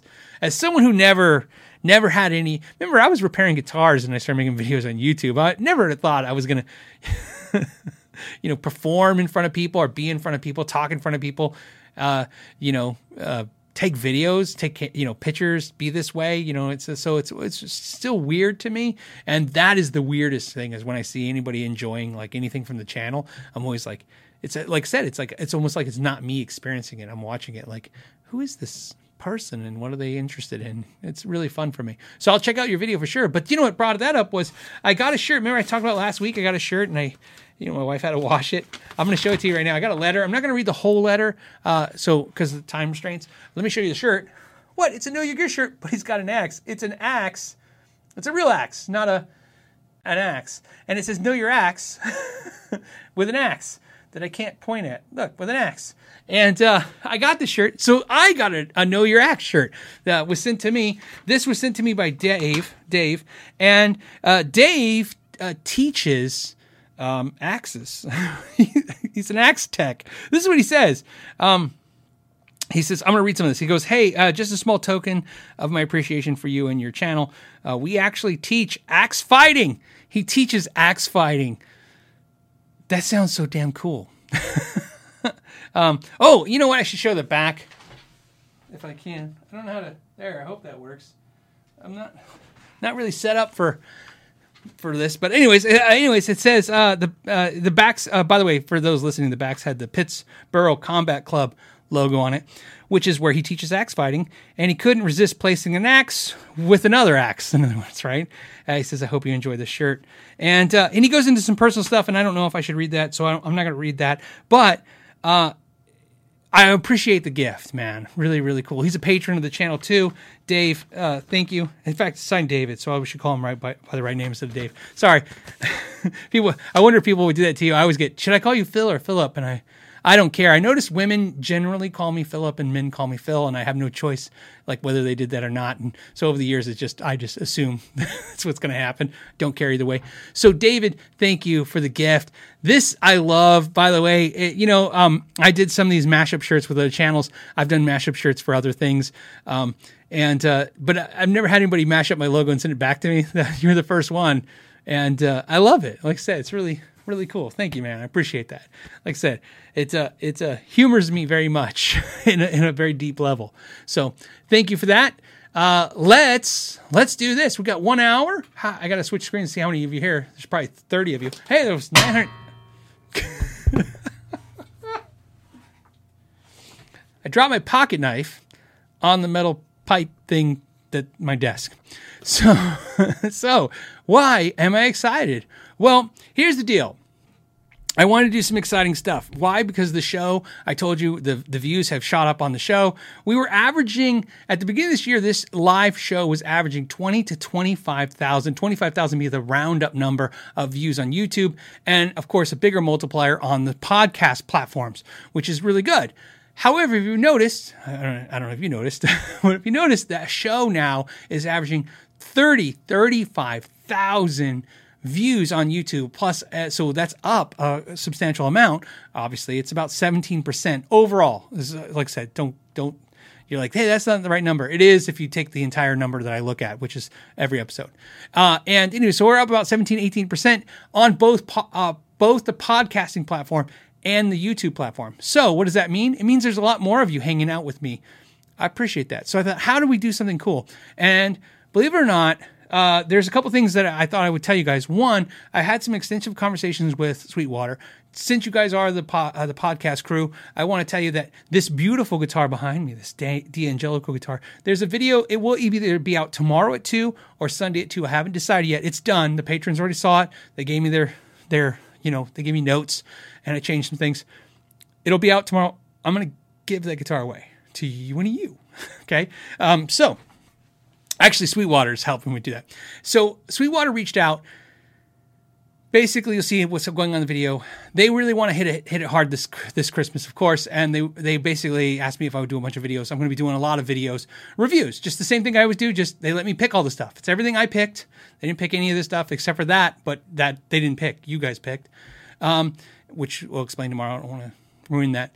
So I was like, okay, I like it, you know, when the channel has stuff like that, you get an infusion of excitement. But whenever I work with the bigger companies, it really wants me to drive harder to kind of get the smaller companies back on the channel as much as I can. So, believe it or not, I have this friend. His name's TJ, and he owns this company called Guitar Crate. Now, this isn't a sponsored video, and it is and it isn't. Okay, it it technically is sponsored because he's sponsoring the giveaways. But I want to let you know he's not paying me anything. Okay. Uh, and he did not contact me. I contact him. Why is that important? It's not important for the legal disclaimer stuff. It's important that you know why this is happening because it's, it's important to me why it's happening. Um, TJ, I've known TJ for a few years now. I've opened a couple of his boxes. He's been trying to grow this business, him and his partner. They're they're just you know entrepreneurial guys trying to do this thing where basically you can uh, sign up and they send you either a $25 thing or a $45 thing of stuff and we've opened it and you just get stuff. It's to expose you to different accessories every month right? It's up to you if you're into that stuff. Again i'm not here to kind of you know sell it to you. I'm just here to tell you about it. However the one thing i want to tell you is in the link down below he's it's not an affiliate link he's gonna he's gonna give anybody who buys anything off his uh, website which is like pedals or any other stuff accessories just not the boxes 15% off. So a lot of cool pedals. But here's what i wanted to do. And i've decided i'm gonna pick who am i gonna pick? Hold on a second. I'm gonna pick two people believe it or not. Right now. Um, well i'm gonna pick one right now.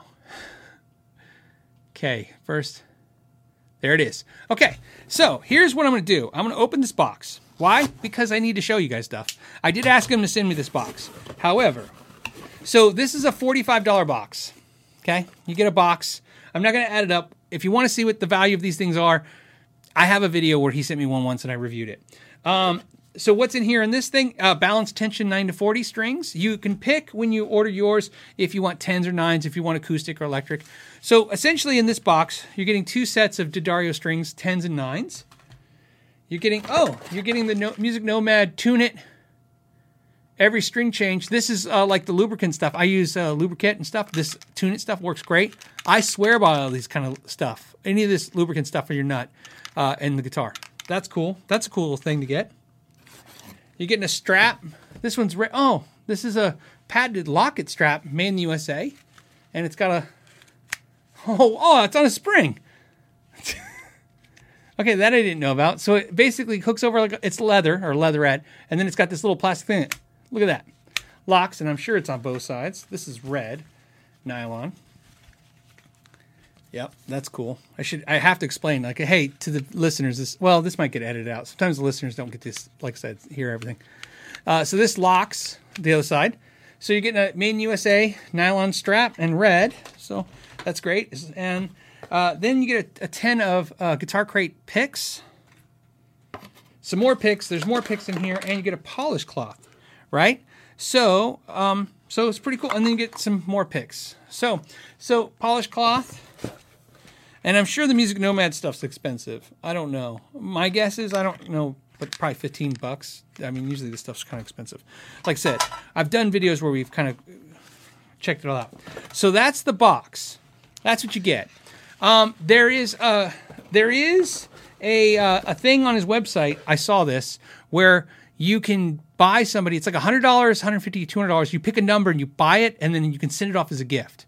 So you send somebody a $100 gift. So why am I doing this? Well, basically, here's what I did. I reached out to him. I figured it's Christmas. He's coming. He's just like I said, it's just two guys putting these things together, trying to build a business. I said, how can we help them on our channel? Here's what I decided to do. Uh, he sent me one of these to check out.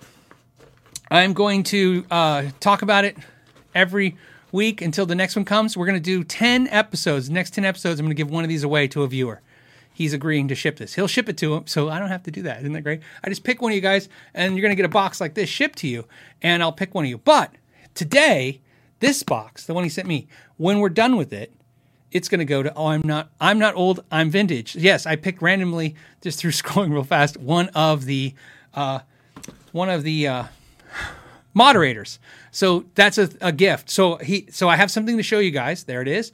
I'm going to give that to a moderator uh, which is i'm not old i'm vintage. You're getting some strings man. You're getting some stuff. I'll actually throw some know your gear swag in there too if i got it. Uh, sometimes i say that and then i gotta go check with the wife and she's like we're out. But if i have stuff i'll throw it in there. Uh, so that's what i thought i'd do. Um, to get to win it let's uh, let's uh, pick somebody. Let's uh, let's figure this out. You have to you have to be in the united states because that's where he ships to like i said tj is going to ship this thing um, and let's see. Uh, I like I. Oh, you know what? I you know what I should do. This is what I'm gonna do. Let me give me a second. You know what? Gina Short. I hope you're in the U.S. Gina Short. She put well worth it. Actually, you know what? If she thought that, she deserves it. Gina Short is su- super simple. Uh, email me anytime from now on uh, to pmcknight7 at gmail.com. I'll have, there's links in my videos. Uh, just send me that you're the winner and uh, where you want it sent. Again, it has to be in the U.S. If she's not in the U.S., we'll pick somebody else and I'll, I'll send Gina a shirt. Okay. Um, cause that I can do through, uh, Teespring and it ships anywhere in the world. And, um, and uh, I'll forward it to TJ, and he'll ship this out to you. And uh, we'll do one of these every week. And like I said, it gets uh, gets him on your guys' radar. It's the time of year if you're going to do stuff like this. That's how I think of this stuff. You know, if you have somebody to think about, like I said, and he's giving you discounts and stuff, and you're helping out a small business. Because trust me, you're going to be hearing about the big businesses. Everybody's, you know, it's going to be Fender, Gibson, and Sweetwater till Christmas. Might as well try to get some of the smaller guys. By the way, if you have a small business and you want to be mentioned on the show, you know, I've done Tone uh, Shack, I've done, uh, you know, other brands too. If I can mention them to you guys, I'll mention them. Like I said, this show is sponsored by my patrons, so I don't need sponsorships. So there's no money needed, none of that stuff. Um, I just try to minimize the the costs of shipping and doing stuff. Right, try to keep that at, trying to keep it under normal. Sometimes, you, like I said, sometimes it gets a little little nuts when you look at it when you ship five or th- you know five or six things and you look at the my wife's like six hundred dollars in shipping. I'm like, holy crap, what did I ship? so, all right, I hope that was fun, and it's also you know what I asked for. It's a nice little break in the day for me, a break in the show gives me something to do and keep the momentum going. So. There you go. I hope it all works out. We'll t- I'll let you know. I'll let you know if uh, if hopefully Gina's in the U.S. for this. all right. Um, what else? We have questions. Let's get to the questions. Let's get back to work, Phil. Get back to work. It says, uh, Ace says, Hey, Phil, I'm 22 year old who recently discovered Dokken. Hell yeah, you did. That is awesome. I remember, oh man, Dokken. I'm still a Lynch freak. In fact, I'm I'm I rip off Lynch so much in what I play, which doesn't come across in any YouTube videos. But if you ever see me play without being a YouTube demo review channel where I'm trying to just demo out stuff, dude, I always go to these like Dokken esque riffs. Anyways, thank you for getting me excited about that. I wanted to know if you've ever tried George Lynch LTD Tiger Stripe signature guitar. I did. It's amazing. Buy it. Uh, the cheap one, not the ESP. I've played both. so you know, I'm a, a, a secret Lynch addict. Uh, so uh, I had Lynch uh, uh, do a clinic in my store. Look, I only did two clinics in in 13 years of having the store. I only had two clinics come in.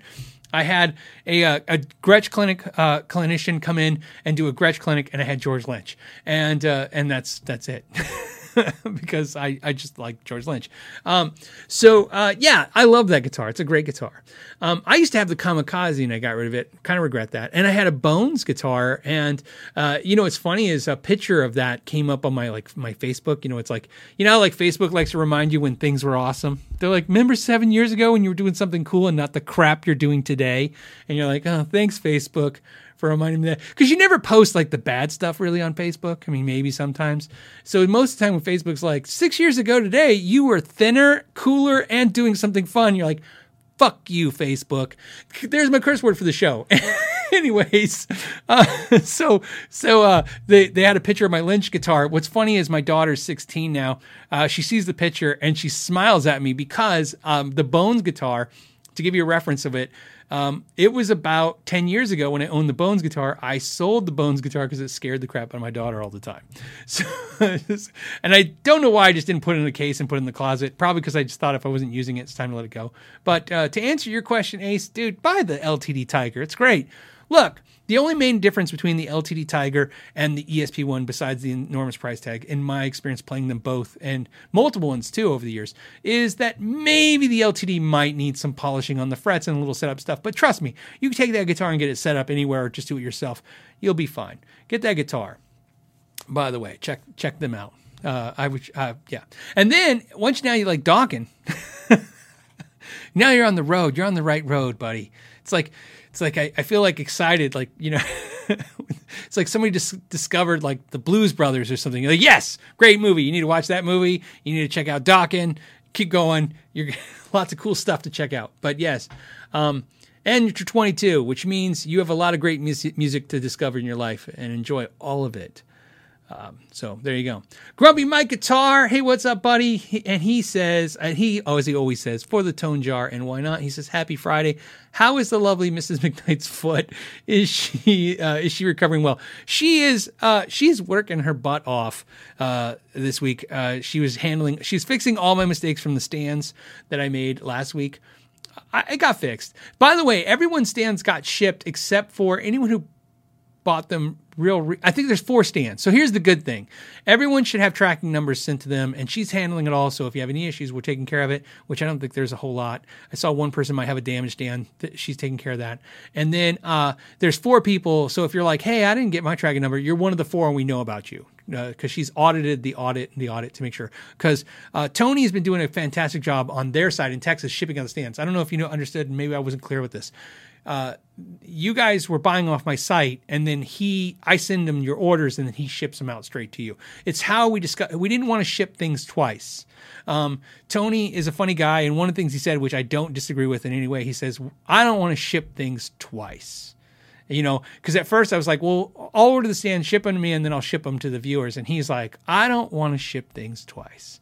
And he's like, I don't want to pay the shipping guys two times if I don't have to. I don't need like, don't we? We don't need all those resources expended. And I said, you know, you're ra- absolutely right. In today's technology, or you can order it from me. I can send him an Excel spreadsheet with all the orders. He fulfills it, sends it back to me, tracking numbers. That's what's happening. So send it to him. He makes sta- stands because he can do it. He's doing it on the as soon as we get he gets the orders. He done it. You guys know. You're none of you guys are waiting. You know, like a month to get your stands. He's knocking them out in days. Ships them out. Sends us back the tracking numbers, and then we update it in our sales system on our website, and it emails you guys out. And so you know, there's 19 stands left. So the way it worked out, remember I told you I didn't know how many stands to do, so we decided maybe we should do 25, but the patrons bought 23, and I said, well, that's not going to work. So then I go, well, maybe we'll do 50. I wasn't sure, and then you guys bought 35 immediately, and I was like on top of the 23, and I go, well, we can't do 50 because because we want to make sure everybody, like I said, I want to make sure everybody who wants to get one gets one, and then we're done with that particular limited edition stand and stuff. Uh, so where we're at now is 81 stands have sold. So we are like, well, at this point, we got to go to 100. So we're going to 100 stands. So there's 19 left. So if you guys want to order stand, order stand. There's 19 left. I'm going to do a video about them, but I, if it's to sell the last 19, and then and then maybe we'll do something different. I don't know. Like I said, keep it fun. So what else? oh, he asked how her foot's doing. Her foot is in a brace, and she's, you know, she's taking ibuprofen and she's uh, she's doing a lot of clerical work this week. Um, my son has been taking up the slack. Uh, today, or this week, today, because of this week, we gave away the PRS guitar Mira, and a viewer named Sam won it. And what's great about that is he's uh, he works at the VA hospital with blind veterans, obviously. Well, obviously veterans, but blind veterans, and he does music therapy and stuff. And he's like, "Hey, just so you know, man, this is great, you know." And so it's great. It's going to a great person, great, you know, uh, someone who can actually use that PRS Mira. So that was cool. And uh, today, what happened was I boxed it. My wife did all the, you know, data entry stuff to ship the ship it, and my son took it to the to the FedEx, and so we're getting stuff done. So, but thanks for asking, Grumpy Mike. I'll let her know you asked. Ray says, ordered a Fishman Performer amp. Will I be disappointed? I plan to use it for gigs with a J45. Um, I I've liked all the Fishman acoustic amplifiers that I've I've used. Um, I never had the Performer. I had the Loudbox. There's two Loudboxes. I don't remember which one I had. I had the bigger one. I don't know what the definition, you know, naming is different of the two, but I had, you know, the Loudbox, the larger one. Loved it. Works. Whoops. Worked great. So to answer your question, Will you be disappointed? No, I don't think Fishman's a disappoint company. Um, it's a good quality stuff. You know what I mean? That's you know there, there's always you can always find stuff cheaper. You can always find stuff you know. I mean, this is how it works. You can always find stuff better. You can always find stuff ch- cheaper. That's not always the question. The question is, is it a good product? I think it's a good product. I think you'll be happy. Richard just did a super chat, and so did Seth to support the channel. I appreciate that. Richard also a super chat. He said, just wanted to send ten dollars, okay, for no reason. Only lets me do four ninety nine times two. Thanks for all. That's weird. I, you know what? It's YouTube, man. every day on YouTube is like, imagine learning your job. Like the every day on YouTube is like going to work, and it's in a different place, and you have a new job to learn today. You're like, where do they put stuff now? Well, how does everything work? How what's an algorithm, and why is it not doing what it needs to do? Um, so thank you, buddy. I appreciate I appreciate that. Fa, uh, Sasha with an S says 1985 money. Okay, for nothing blares on the radio. I immediately went and bought a guitar. Okay.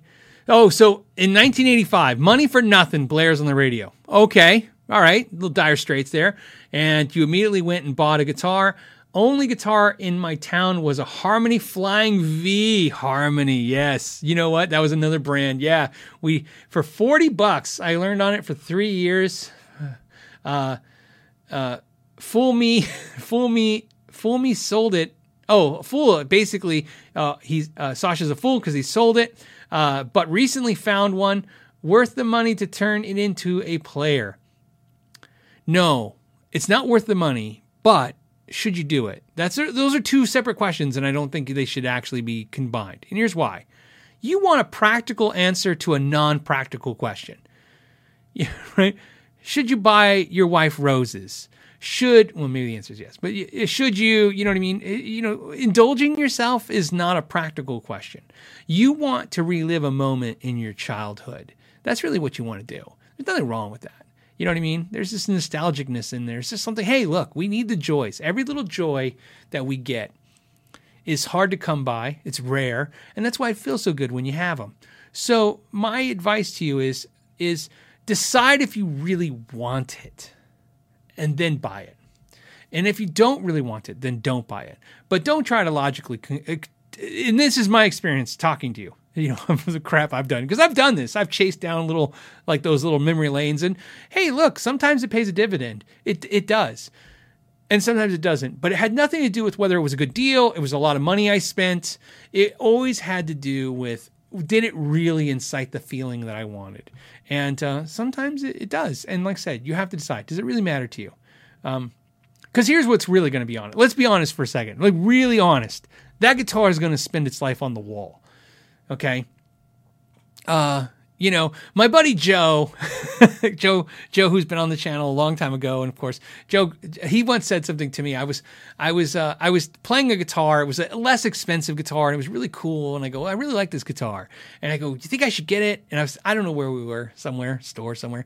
And he goes, Oh yeah, I could really see you playing that with your nicer guitars on the wall, staring. Like he's like, I see you staring at your nicer guitars, playing this less, you know, you know, this lesser guitar. And I was like, yeah, you're right. I'm not going to play it. you know what I mean? And I started laughing, not because it was a, a great guitar, it was was great, but I understood what he was saying. He's like, you're not going to play that guitar and stare at your other guitars that are nicer. That doesn't make any sense.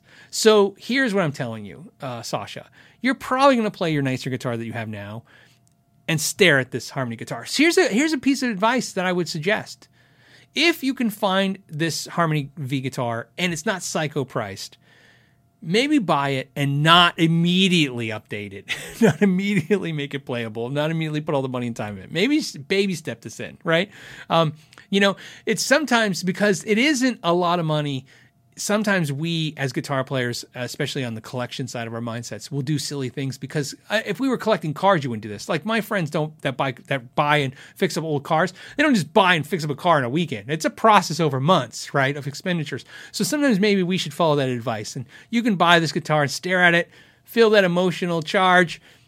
Maybe if you decide you're over with that moment, you can sell it off, and maybe it's a little bit of loss. But hey, you know, in the grand scheme of things, you know what I mean? Did you miss out on a steak dinner? Who knows? But you have a good time, you enjoy it. And then if you decide you're going to continue to enjoy it and use it, maybe put the money in it. That's just my thoughts, but I always like to see what other comments come in from from from questions like that. By the way, thank you for the extremely large super chat. One of those things that points out for 50 bucks super chat, you could have just put it towards the guitar. so, but I appreciate you asking my thoughts on it. I, I really be interested in what you do. Like I said, um, just like the Dokken's moment again a few minutes ago with Ace. You know what I mean? There's something about nostalgia, and you don't have to be that old. I was nostalgic at 25 years old. At 25 years old, I was like, "Oh, remember back when we were 18?" That's that's the thing about nostalgia. You're always wanting that old old moment because it was great, right? Uh, Rodrigo says, I don't know. He says Rodrigo del Pion. Pion? I'm going to say Pion, like neon. Pion? Pion? Says, uh, how would you match specific guitars with specific amps, like single coils, humbuckers, and P90s? How would I do it? Or how do I do it? That's best, better. Uh, uh, so how do I do it? Um, I don't. I really don't look at it that way.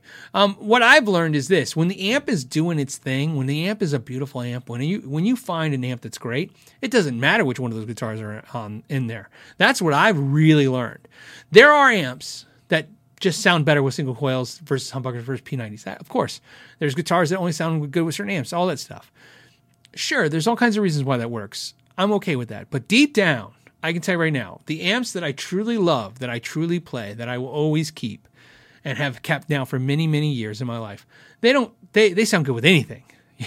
and they sound good without adjusting them.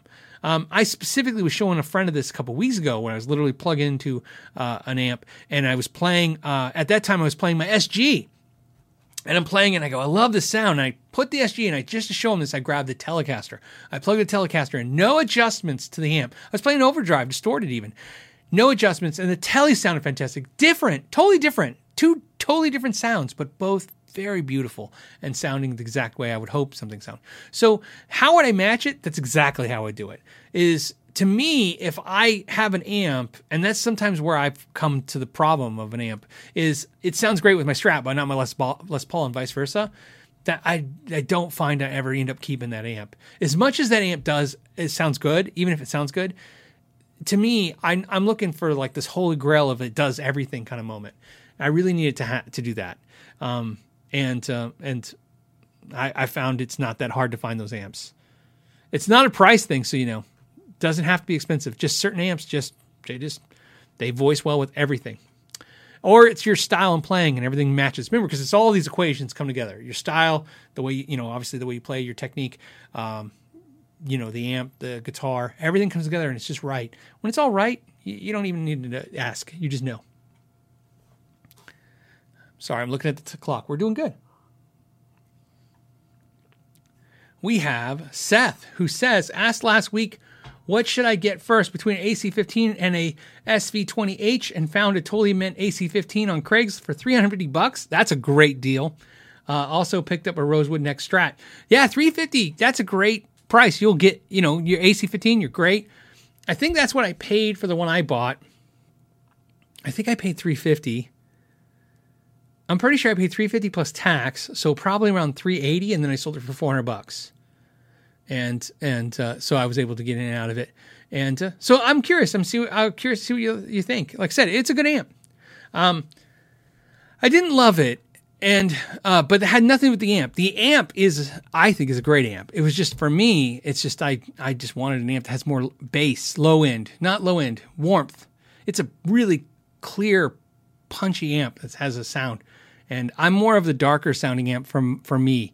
Uh, like I said, when I do YouTube videos, I try to stay with these neutral sounds that kind of appeal to a bigger audience. That just makes more sense for making the content because you guys are trying. I'm trying to help you guys hear what this product maybe sounds like, and maybe that's the better way to go. But for me personally, I'll make everything sound really dark if I can, just because I like I like the way that sounds. I like it sounding that way.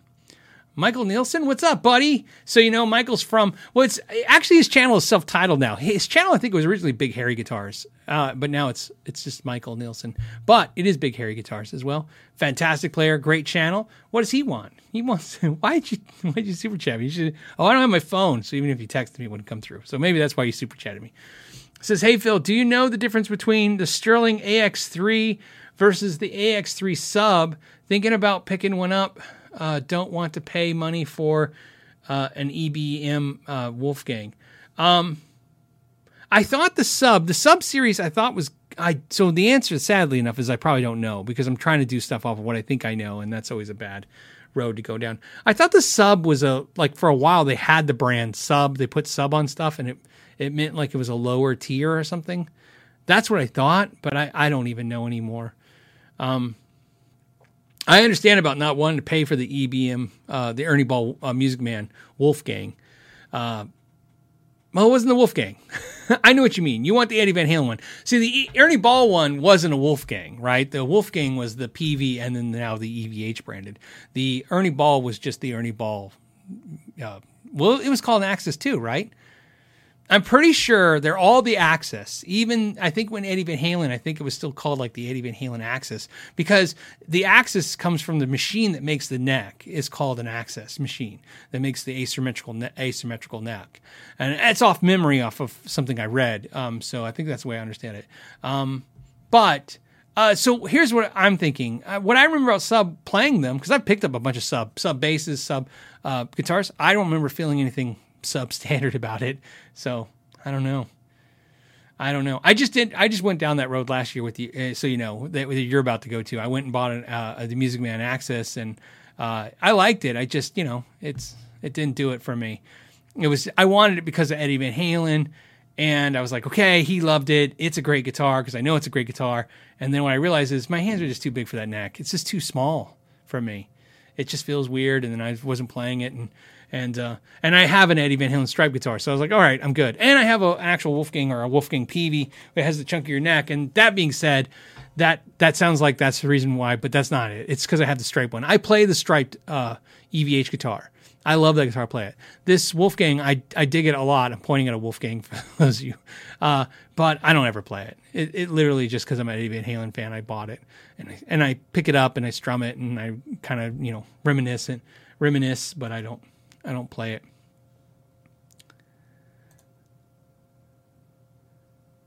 Hold on a second. Okay, so so we're on and on time. Sasha is the last super chat, um, and then I'll get through the rest, and then we'll hit some other.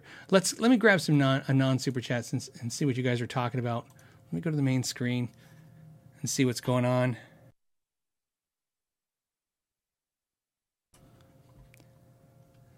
Okay.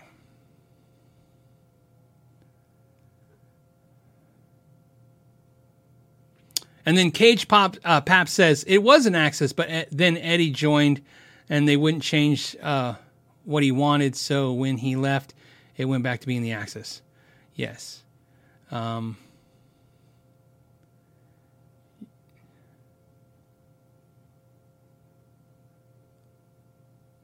okay, I'm just looking. Just looking at questions directed towards me, guys, real quick.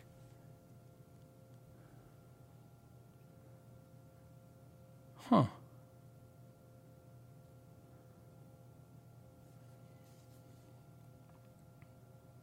Robert M says, "Hey, speaking of amps, thoughts on any of the Morgan stuff? He's talking about the Morgan amps. I've been intrigued uh, by a few models. You know, what's funny is um, I hung out with Joe Morgan one night. Uh, he's a great guy, he, big, just awesome, amazing humor, nice guy, uh, and great amps. Uh, and he makes a Princeton style amp. I don't know why I don't own it. There's nowhere to buy them here, and so it's just like I'll have to take a, a, shot at it.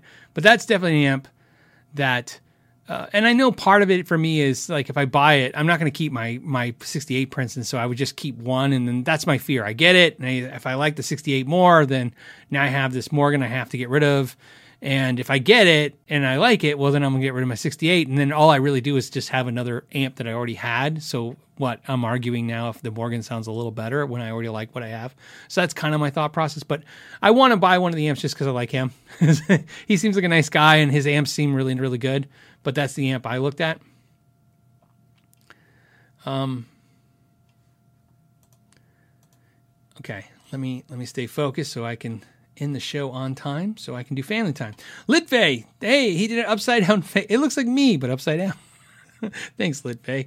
Uh, D. Charon says uh, for the tone jar. I don't understand the tone jar, but I understand you guys like the tone jar. But I like it. It's for the because I guess do you put tips in a jar? I guess you do. I think that's where you put tips. Usually, do bands have jars anymore with tips? Did you just Venmo bands tips now? that's what I think bands should do. They should just have like a Venmo account or something, and then when you're in the audience, you just like boop with your phone. You're like, I just tipped the band. Uh, James says, "Can you put electric guitar strings on an acoustic guitar? You absolutely can." Um, the only thing I would caution you about is putting the same gauge on, on an acoustic guitar is probably fine up to 12. So the reason is is the steel strings are going to have require more tension is and again, I've never tried this. I don't know. I'm giving you speculation, right? So I haven't done an experiment. I don't know specifically, but I would imagine that's required because that's usually what's required when they change the metals in strings. Sometimes you get more steel based strings versus nickel string stuff. Sometimes that's what makes them feel different. Is sometimes the, ten, the physically they have to you know stretch them all harder to get the same pitch or sometimes not as hard depending on how you look at that. So my guess would be 12 gauge electric guitar strings on an acoustic would be approximately not the same uh, in theory not the same as 13 gauge acoustic strings but closer you know what i mean? So maybe i'd be cautious after 12 gauge guitar strings. And that's and it's always a little nervous when you put 13s on an acoustic. So maybe i would if i was going to do it i'd put 11 gauge or some kind of hybrid 11s, maybe not 11 to 46, but 11 to 49 uh, electric strings on acoustic to give you the same feel and the same tension response as what 12 to 56 or 12 to 52 acoustic strings are. And it's again just all theory because you're asking, and I'm just I can only guess. Um, I don't know why you'd want to do that. Maybe because you want it brighter. I, I guess that would be the logic. It would be brighter, but you got to understand it's going to be brighter in a way that I don't think you're going to predict. It's not going to be brighter like chime brighter. It's going to be cl- clangy brighter. I, I, mean, I've played a lot of acoustics with steel strings because a lot of customers have brought acoustics and they put the wrong strings on them. Very rarely do you find somebody with electric guitar that accidentally put elect- uh, acoustic strings, right? Um, mostly you see people with acoustics that put electric strings because electric strings are cheaper and people probably walked in the store and bought the cheapest pack of strings, went home, put, the, put them on the acoustic. So, um, but yeah, absolutely you can. Oh, okay. So, um, also, I would also tell you that if you're going to do that, before I would do that, because I don't know the, the intent of the question, before I would do that, if I was me personally, I would look at other strings that are made for acoustics that maybe are brighter. Because that's what you're going after if you're asking me that. If you want to know, that's the only thing you're going to get out of this is a brighter sound. So there's a way to get brighter sounds out of acoustic strings, uh, acoustic style strings. There's different materials and they do different things.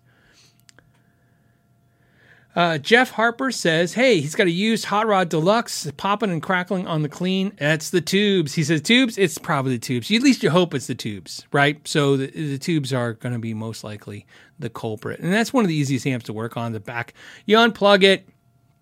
You can take the back panel off. Uh, you can do that very easily without having to reach up underneath there and try to figure out the tubes. You can just take the panel off so you can see it. Um, if you uh, here's the thing about amplifiers, and again, I, like I said, I always tell everybody unplug them. Uh, keep in mind, just because you unplug the tube amplifier does not mean it's not dangerous anymore. The capacitors are capacitors, which means that's what they do. They're storing up some juice, and if you touch them, they're going to give it to you, and you're not going to like it. Um, uh, so here's what I would definitely do. right? Don't worry about changing tubes. It's an easy thing to do. So don't. I don't want you to over worry about this. Don't touch the capacitors. In fact, just to be safe, do do two things whenever working with tube amps, and this is the thing I learned with tube amps, and it seems pretty pretty good advice for layman's, and that's what we are at this point. Uh, one, always sit on one hand. That's uh, that's the best thing to do. Sit on one of your hands because you only want one hand touching the amp. You don't want to complete the circuit. That's the first piece of advice. Second piece of advice is if you can, pull up the schematic and find out where the capacitors are and don't friggin' touch them. That helps a crap ton. If you can't find a schematic of what the capacitors, where they are, and you can't identify them visually, then don't touch anything other than the tubes and probably still use one hand to do that. Again, you shouldn't be afraid of it. It's really not that uh, big of a deal. Uh, it could hurt you, but if you take a little bit of precaution on it, you should be fine. But yeah, swap those tubes out. Super easy, man. Just swap out the preamp tubes, and especially since you're only getting on the clean channel. Uh, interesting enough, the only thing that concerns me is is on the Hot Rod Deluxe. I'm trying to remember if it's backwards. So on the Hot Rod Deluxe, I I think you should get three. I think you have three preamp tubes. I think. So again, I'm doing this off memory, guys. Uh, I'm, I'm pretty sure I'm right. Three preamp tubes. One will probably be assigned to the power tubes. Okay, so that's and one's probably assigned to the reverb. So it should be only one tube, and it might only be on the dirty channel. And that's why I'm telling you this. This might be the scary part of your problem. There might not be a preamp tube assigned to the clean channel on that amp. So easy enough. But uh, either way, that's where I would start because it's an easy fix. You can just swap them around too. You don't have to buy new preamp tubes if you don't have them or have access. You can just take two swap two preamp tubes and see if the problem moves. Like I said, it uh, old fix. We've all done it for years and it works fine. Uh, David, what's up, David? Hey, thank you for the shirt, man. I appreciate it. He says, New Guitar Day just bought and received a 2019 Epiphone Emperor Swingster. Hmm. Love it, but the bridge is tilted forward. Ah, oh, I hate that.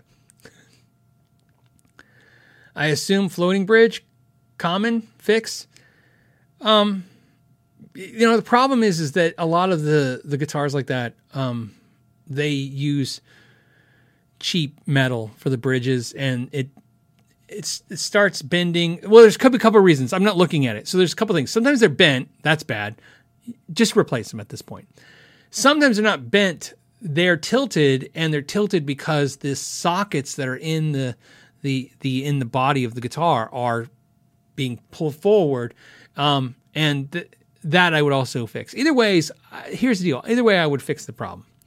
Uh, so, and and exactly how I basically said is how you'd fix it. You have to assess which one is the problems you have. You have the post is bent, replace the post. If it's if it's not the post, it's the socket where the what the post goes into. The post, not the post. The the socket for the post, I guess, is uh, is you're gonna have to pull that out and replace those. That's what I would recommend. That's what I would do. Um, what I can tell you is you can you if you don't fix it, it's not going to get progressively worse quickly. So it takes a while for it to get worse. It will eventually get worse, but it could take a year or two or three, four. It's not going to be like in a week or two in most cases. E.R. Webster, what's up, buddy? I saw your new uh your new giant saw came in your wood crate. I think I saw it on your Instagram. Uh, so congratulations on the giant saw. it looked like a it looked like a heavy big project to have fun with. Uh, it says favorite compressor, easy Keeley compressor. Uh, I've got a, a Kong compressor on the way to try out. I'm sure that's great too. Look, I I went compressor crazy. Um, probably about six years ago. Every kind of compressor you can think of, and I like a lot of them. I like the Boss compressor for what it does. It, it it's cool. I like uh, the MXR compressor, the MXR comp. I like uh, uh, Lawrence, uh, uh, Lawrence Petros made a compressor that was fantastic. I have one of his; it's great. Um, I made, uh, I made, I I like the um, the Ego comp by Wampler.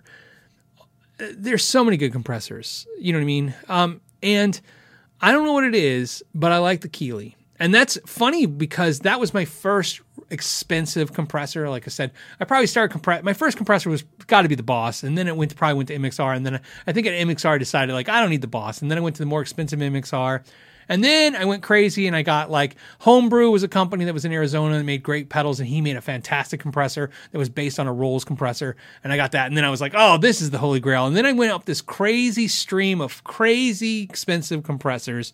Uh, you know, everything from EBS compressor to everybody else's compressor. And really what it came back down to was the MXR was fine. it's kind of like, like said, you swim upstream to realize like, ah, everything was, the water was just the same temperature at the beginning.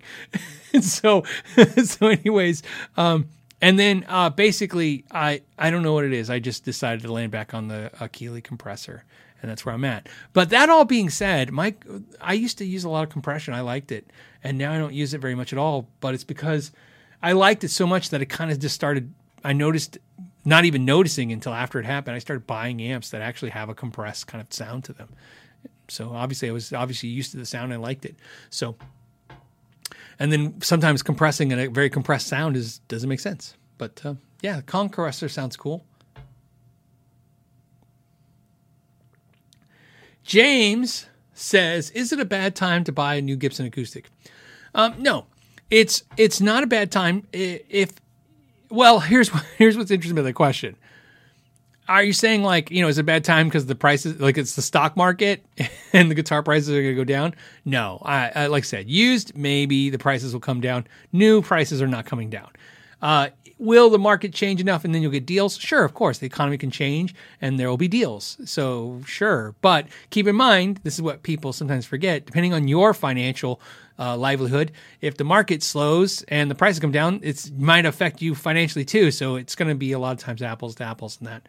Um, but the only uh, so the, the answer to answer your question is I don't see anything other than unless you're concerned. Like I said, unless you have a financial concern, which this is a guitar channel, not a financial channel.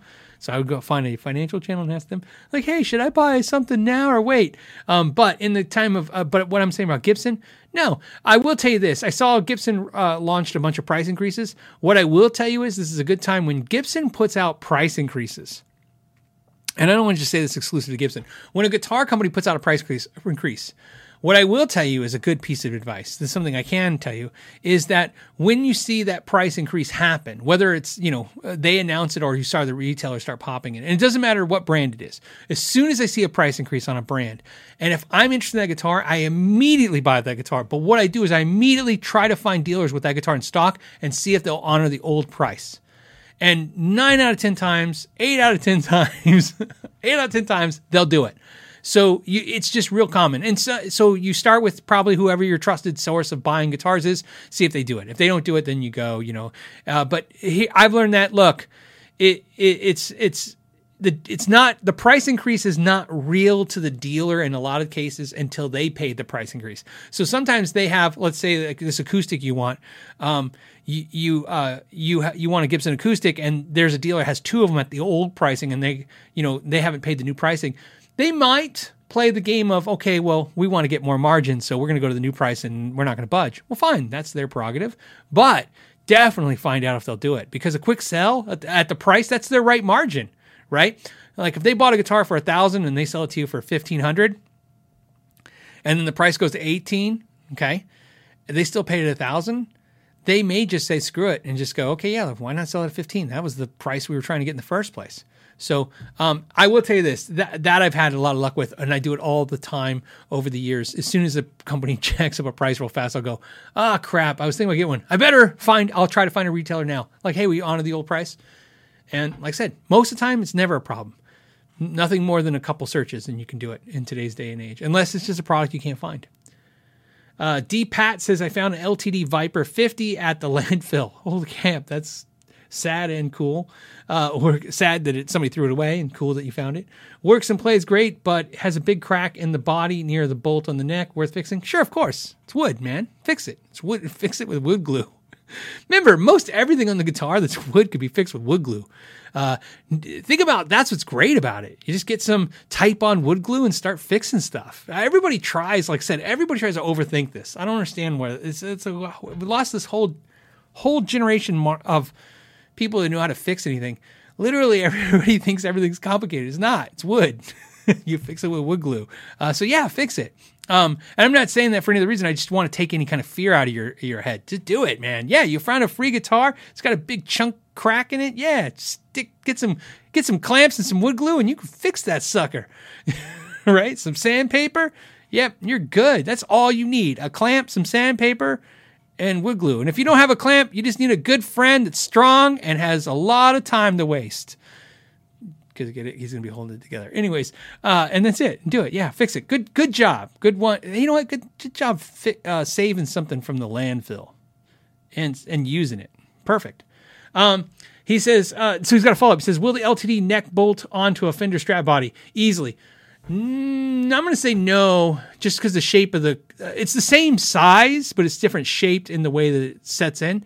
Uh, easily is an objective question in the idea of if you're savvy with some sandpaper and some time, and yeah, yeah, it can work. You may need a file because you might want to shape that heel a little bit, stick it in there. Sure, can you? Yeah, it's they're same scale. It should be both 25 and a half inch scale. Could be done. Yes. So that's what I'm basically trying to say. The answer, the long answer is yes. Is it can it be done? It can be done. Is it easy? Uh, and that's basically, I think, what you're trying to get out at is is uh, it's not hard. It's just not. It just goes in. Uh, you're just you know a little bit of finesse. Not a lot of work, just a little bit of like I said, not a lot of tools. Think about that. You won't need a whole lot of tools, man. SCJR. I'm gonna say SC Junior. SCJR says, "Hey Phil, I got a bone nut cut for my nylon at a shop. The action at the first fret is one millimeter, and it feels higher than it used to be. Would a would you cut it this high? Would I cut it this high? No. Look, a classical guitar sucks because it not the guitar itself, but that you know when you cut a nut on a classical guitar because sometimes classical players aren't looking for really low action. It's not something they really do because the problem is is a classical guitar player is a different type of player than the electric than the acoustic steel string player in the idea that a classical guitar players generally are looking for a very loud guitar. And that's why they get very expensive because the tops, you know, solid tops, the way the bracing is cut, everything's about getting the volume up because there's not a lot of tension on the strings. They don't create a whole lot of volume, you know what I mean? Of sound, I should say, volume sound.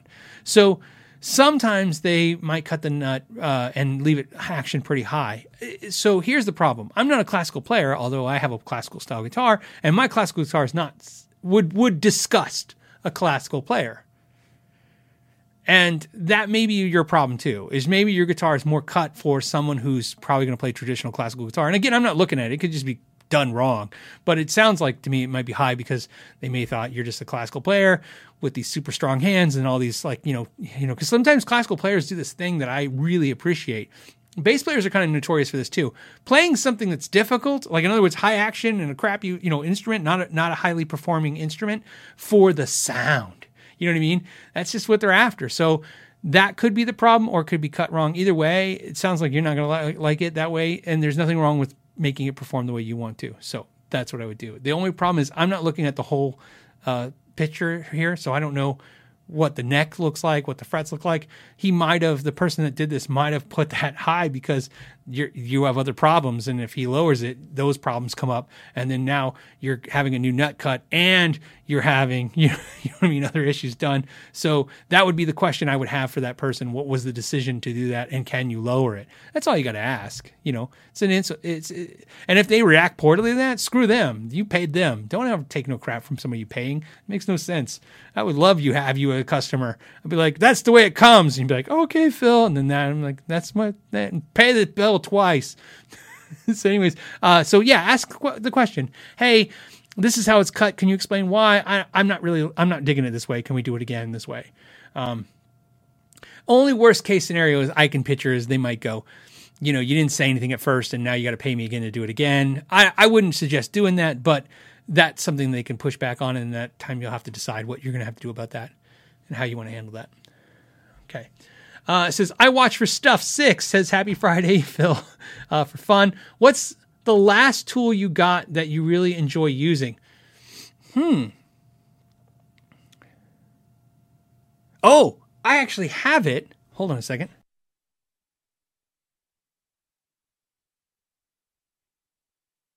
I'm like looking around. I know I have it here. I know I have it. It's going to drive me crazy. I really want to show it to you. Ah! Look at that. This is it. I put a link to this in every video. Okay. This is a fret. This is a uh, ruler for your action ruler, and it's a fret rocker. Now, is my least favorite fret rocker of all time. okay, but it works as a fret rocker. But it's my least favorite. It is my absolute favorite action guide of all time. This is the Music Nomad Action Guide, String Action Guide Gauge from Music Nomad. I have no idea what it costs. I want to tell you right now, they sent this to me. They sent me a package of tools, and this was in it.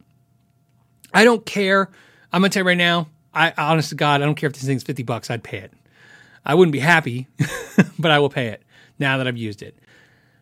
Why is it so great? You say, Phil. Why? Well, one, uh, unlike the StewMac one, which has a metric, and then they have another one that's for standard. Um, uh, this has it on metric on one side and standard on the other side.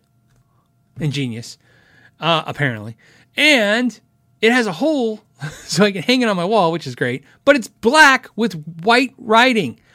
Oh my God! Look at this. You're gonna look how well, if I could keep it in focus, you can see. That's my camera won't focus right, but it doesn't matter. Trust me. You see how bright that's popping out? Do you know how nice it is for me? The number one problem I've had since I've been on YouTube. I mean, no, number one, no exaggeration. Number one problem is doing repair slash videos, repair uh, setup videos, doing videos. To do videos the way you light the video, it's all this forward light on you. You can't see crap. right? I'm basically like right now, I'm in the dark. This room's very dark and there's a lot of light hitting me. And when I'm looking at something, I can't see it, right? This thing I can see in the dark. So imagine if I can see it in the dark, you guys can see it in any lighting. So if you don't have a well lit shop, that's what I'm used to a very bright, well lit shop. Um, and so, uh, you know, with all this like different kinds of lights and then my magnifying light and stuff. So having this has been a godsend. This is my favorite tool by far, by far, by far and it sounds like a tambourine when you throw it. Um, but yeah, that's what I highly recommend. And I have a link for that in this video. I put a link for that in every video um, because I use it in every video. And uh, if you if you buy it from Sweetwater, I get something. If you buy it from Music Nomad, I don't, Music Nomad, I don't get anything. But buy it from them too. I don't, like I said, or call your Sweetwater rep and save some money and don't pay me anything. Like I said, you can if they're willing to give me a couple percentage points, maybe they're willing to give you the percentage points. Call them up and ask for the say, hey, I was going to do an affiliate link with Phil McKnight, but instead I want his. I think it's like four percent, maybe five percent. Give five percent. To Ask for five percent. I don't know if I get that much, but ask for it. Okay, says, uh, what does it say? Uh, Blackjack says hooligan. Blackjack hooligan. I got to get the whole name. Says I own a 1974 Guild D50. I have actually worked on one of those guitars. Beautiful guitar. The binding is starting to come off and it needs repair, but I'm afraid to take it to the local shop. What should I do? Yeah, look, I understand that. You know what I mean? If you don't have a reputable shop, someone you trust, and more important, that's what it is. Someone you trust with something you love. This is, I'm sure, this is an, this guitar is more than just an old vintage guitar. I'm sure it has some kind of value to you besides the monetary value. I understand it. Um, you know, look, you can ship it to, to shops around the country. You know, there are high end shops that do these kind of guitars. They're not going to be cheap, and of course, you're going to take the risk of shipping the guitar into. Um, that's that's the downfall of that. That's the thing. Um, the only thing I can tell you is if you can't find somebody you trust to do it, well, then you're going to have to do it yourself. So you can watch videos on how to do it and learn to do it yourself. Um, but that's it. The other thing you can do is maybe if you have a vacation coming or something, maybe you can look about if you where you're going, if there's quality shops there, and maybe take a road trip. Right? Maybe it's a good time to take a road trip somewhere and get this guitar fixed. So there you go. That's what I would suggest, but I understand. But I will tell you this if the binding is coming off, and this is just to prompt you down the road, whatever's happening to your guitar right now, it's going to continually get worse. The binding is going to kind of corrode, it's going to get brittle, it cracks. Anytime you're dealing with vintage guitars and you're dealing with anything that's Bakelite, anything that's like tortoiseshell style or tortoiseshell uh, binding or pickguards, all that stuff whatever it's doing, it's going to progressively get worse. And the problem will either get A, more expensive or unfixable. Nothing's unfixable, but you don't understand. They'll have to replace more than fix. And uh, so that's what I would suggest to you is that keep that in mind. You you know you do need to to resolve that issue with that guitar because it's just going to get worse. Uh, I'm not old. I'm vintage. Said, let me cover the shipping of the box. I sent you an email with my actual name. What? I'm going to tell everyone. I'm just kidding, buddy. This is, of course, I forgot to include my shipping address. No, you don't have to cover the shipping of this box, man. I got this. Look, um, that's the whole point of the show. The show is look, the patron. Not only has the show been up, that's how I figured out the show numbers were up. When I talked earlier show about the show being up about seventeen percent, the patron numbers are up. Everything seems to be up. Um, like I said, we sell we sold way more stands than I ever thought we would sell. Uh, you know, it, it it so when you see something like wow, why are we selling more than normal? Like what happened? What did I say? I said something cool, and that wasn't. It's just there's more of you. so I was like, okay. So yeah, no, that was in. It was factored in. That was all was factored in. So again, uh, it's uh, it's it's uh, like I said, my wife's gonna kn- knock it out and get it out there and ship for you, and she's got a like one of those post office, not post office, you know, UPS, not UPS, the post office, right? Those pre boxes. She drops it in. It's like eight dollars, man. She's got it. Thank you for being a patron. It worked out because you're you're not a you're not just a moderator. You're a patron. So think of this. You you're you're think of this. You're working as a as a moderator, and you're a patron. You're you're supporting the channel both ways. Uh, says David Hunter says, Phil, I need to I need a good headphone, guitar amp. it's the way, it's the way the way it was written. It says I need a headphone guitar amp. Uh, does anyone make uh, something like the Cab IR pedal for headphones? Any recommendations? Um, yeah, there's tons of headphone amps, man. There's tons, tons of them out there. And uh, what I will tell you is, like, some people like the uh, that new uh, Mustang one from Fender, the Mustang amp one. I haven't tried it. Uh, I like. I had used to have one of the old Korg ones. Um, uh, I mentioned a couple shows ago that I don't use, uh, you know, like little travel amps and stuff like that. That I have a rig that I use. Believe it or not, in that discussion with you guys that day, um, this week when I had my discussion with Sweetwater about doing the giveaway for the guitar and doing some other videos uh, for the for the channel, you know, some products, I said, "Oh, you know, I I mentioned to my viewers that I I like this way, you know, I have this like travel rig that I like. And so we're doing a video, I'm doing the video called The Ultimate Travel Rig. I'm going to go through all the stuff that I did. So to let you know, I'll be going through all this stuff, what headphones I use, whatever, everything I use, why I use it, and what rig I use and stuff like that. But for you, headphone amps, man, there's tons of great headphone amps out there. Um, I would just set my price point about 100 bucks and I bet you the, the world is your oyster, so to speak. You can find all kinds of stuff. Me personally, like I said, I don't use any of that stuff because ultimately, and that's what I'll say in this video coming up, everything I do is either plugged into a tablet or a computer. So at that point, that's where I want everything at. I want to centralize my stuff. I'm never, I don't go anywhere where I can actually play a guitar without my laptop. So because I have my laptop, I want my laptop to be everything. So I use my software on my laptop, I use my interface to my laptop, I use everything that goes to my laptop. So I know you're probably a lot of you are looking for something small and portable, and I just don't need that, uh, you know, for me for headphones. So there you go. Um, and then Sash said, "Super chat worth it." You're right. I would sit on the wall and never would play it. He's talking about his. Uh, they're talking about their uh, Har- Harmony uh, Harmony V. Uh, save me some money in the upgrading. You know what? Yeah, you know what it is. Like I said, I understand the impulse to want to. Look, you always want to go back, but like I said, I find very rarely can you go back. Okay, um, it's basically of the show. I have, let's just say for the for we'll have two minutes because I know I said the last one would be uh, Sasha, but we got two super chats and I want to hit those two, and then that's the end. So we, I can go spend some time, and then next week I'll tell you what I did with the family. I'm very excited about. Uh, Philip T says, how much of a difference would there be between an aftermarket bridge and nut, both Graph Tuck, Graph Tech, not Tuck, Graph Tech, versus the factory Gibson ones, uh, Corian and Nashville Tunematic. Um, well, there's not a quality difference, man. That's not what you're going to get from this. It's not like, a, oh, that was crap and this is good. It's just going to be slight tone variance and a slight variance. Uh, I wouldn't do it. There's tons of players that do do it. I, I, I have no desire to change any of the normal parts on my Gibson guitars. None of them. Uh, all of my Gibsons are stock. Uh, to me, if I'm gonna, and I have maybe don't have as many guitars or you know a lot of guitars. I have a lot of guitars, so to me, I would spend time on a Squier fixing that up before I'll fix up the nice guitars. I have a different uh, philosophy for that. Some people are like, "Hey, I only put money in the good guitars. I'm not going to put money in a junk guitar." To me, that's where I want to put the money because I can make the Squier be awesome if I put in a new nut or do a couple new upgrades.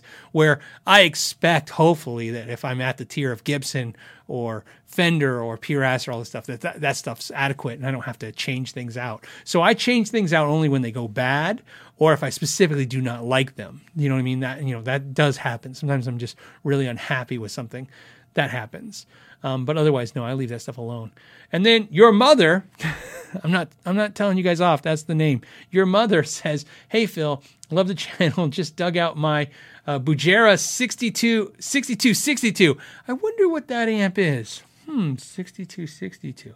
No, I'm just kidding. Okay, that's a great sounding amp that has the 5150 vibe. It says, uh, and uh, amp, and wanting to replace the tubes.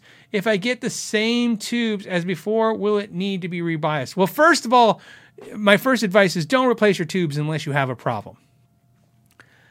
Everyone that uh, that I know that builds tube amps that I've talked to, the majority of them, seem to lean towards the don't fix it if it's not broken.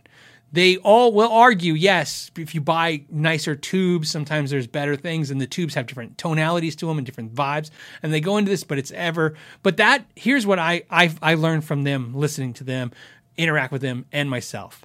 If you want to be a tube connoisseur and you you know you want to try all the tubes and learn about tubes, and if your argument is Phil, you just don't understand tubes, you're right. And if you're like, hey man, these tubes are I like the sound of these tubes and this amp and this. That means you're informed and you should make those decisions. If you're just like, hey, I think I want to upgrade tubes because, you know, it's like, you know, they probably put cheaper tubes in that amp. Um, my guess is I probably wouldn't spend the money. I, will be honest with you. We talked about Glenn Fricker's uh, video a couple weeks ago and him talking about speakers and stuff. And I would definitely agree with that statement. We were talking about like what I agreed with and what I didn't really, really care about, you know, when he was talking about that stuff. What I, I don't want to, I didn't disagree with anything he said. I just said stuff I, stuff I agree with and stuff I don't care about. I will definitely agree with this point. If you're asking me if you don't have defective tubes or issues, would I buy tubes for one of my amps before I would buy a better speaker or a better cabinet or you know, a pedal? No, man, I'm not buying tubes. That's last. That's last. Um, in my experience, and like I said, there's some people that are going to put comments like, "Hey, man, you know these are the best tubes to get, and this is the only way to do it." And they're not wrong because they really listen to tubes. Me, if somebody came in tonight and changed all the tubes in my amp, I would be really shocked how much I could tell the next day right? I'm sure if I took out tubes and put tubes in and A-B'd them, I'd be like, oh, it's brighter now or clearer. Ooh, I didn't hear it so articulate before. Uh, sure. But would I notice that if no one told me? I, I not a lot, not enough to go, oh, something went wrong. So that's what I would say. I would, I would hold off if it was me.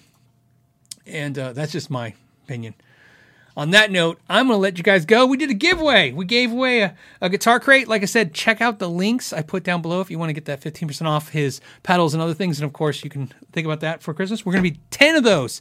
Uh, TJ agreed to do 10 of those things. Man, that's a good chunk of money. So every week till for the next nine more weeks after this, we're going to give away a guitar crate. Thank Guitar Crate for doing that, for hooking you guys up, and and obviously uh, uh, you know hooking up a moderator with that, and I appreciate that.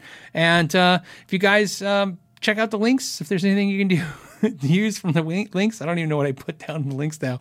And uh, on that note, I will tell you guys next Friday what me and my family did that was so exciting. It had me had me in such a good mood. Until next week, thank you for your time and know your gear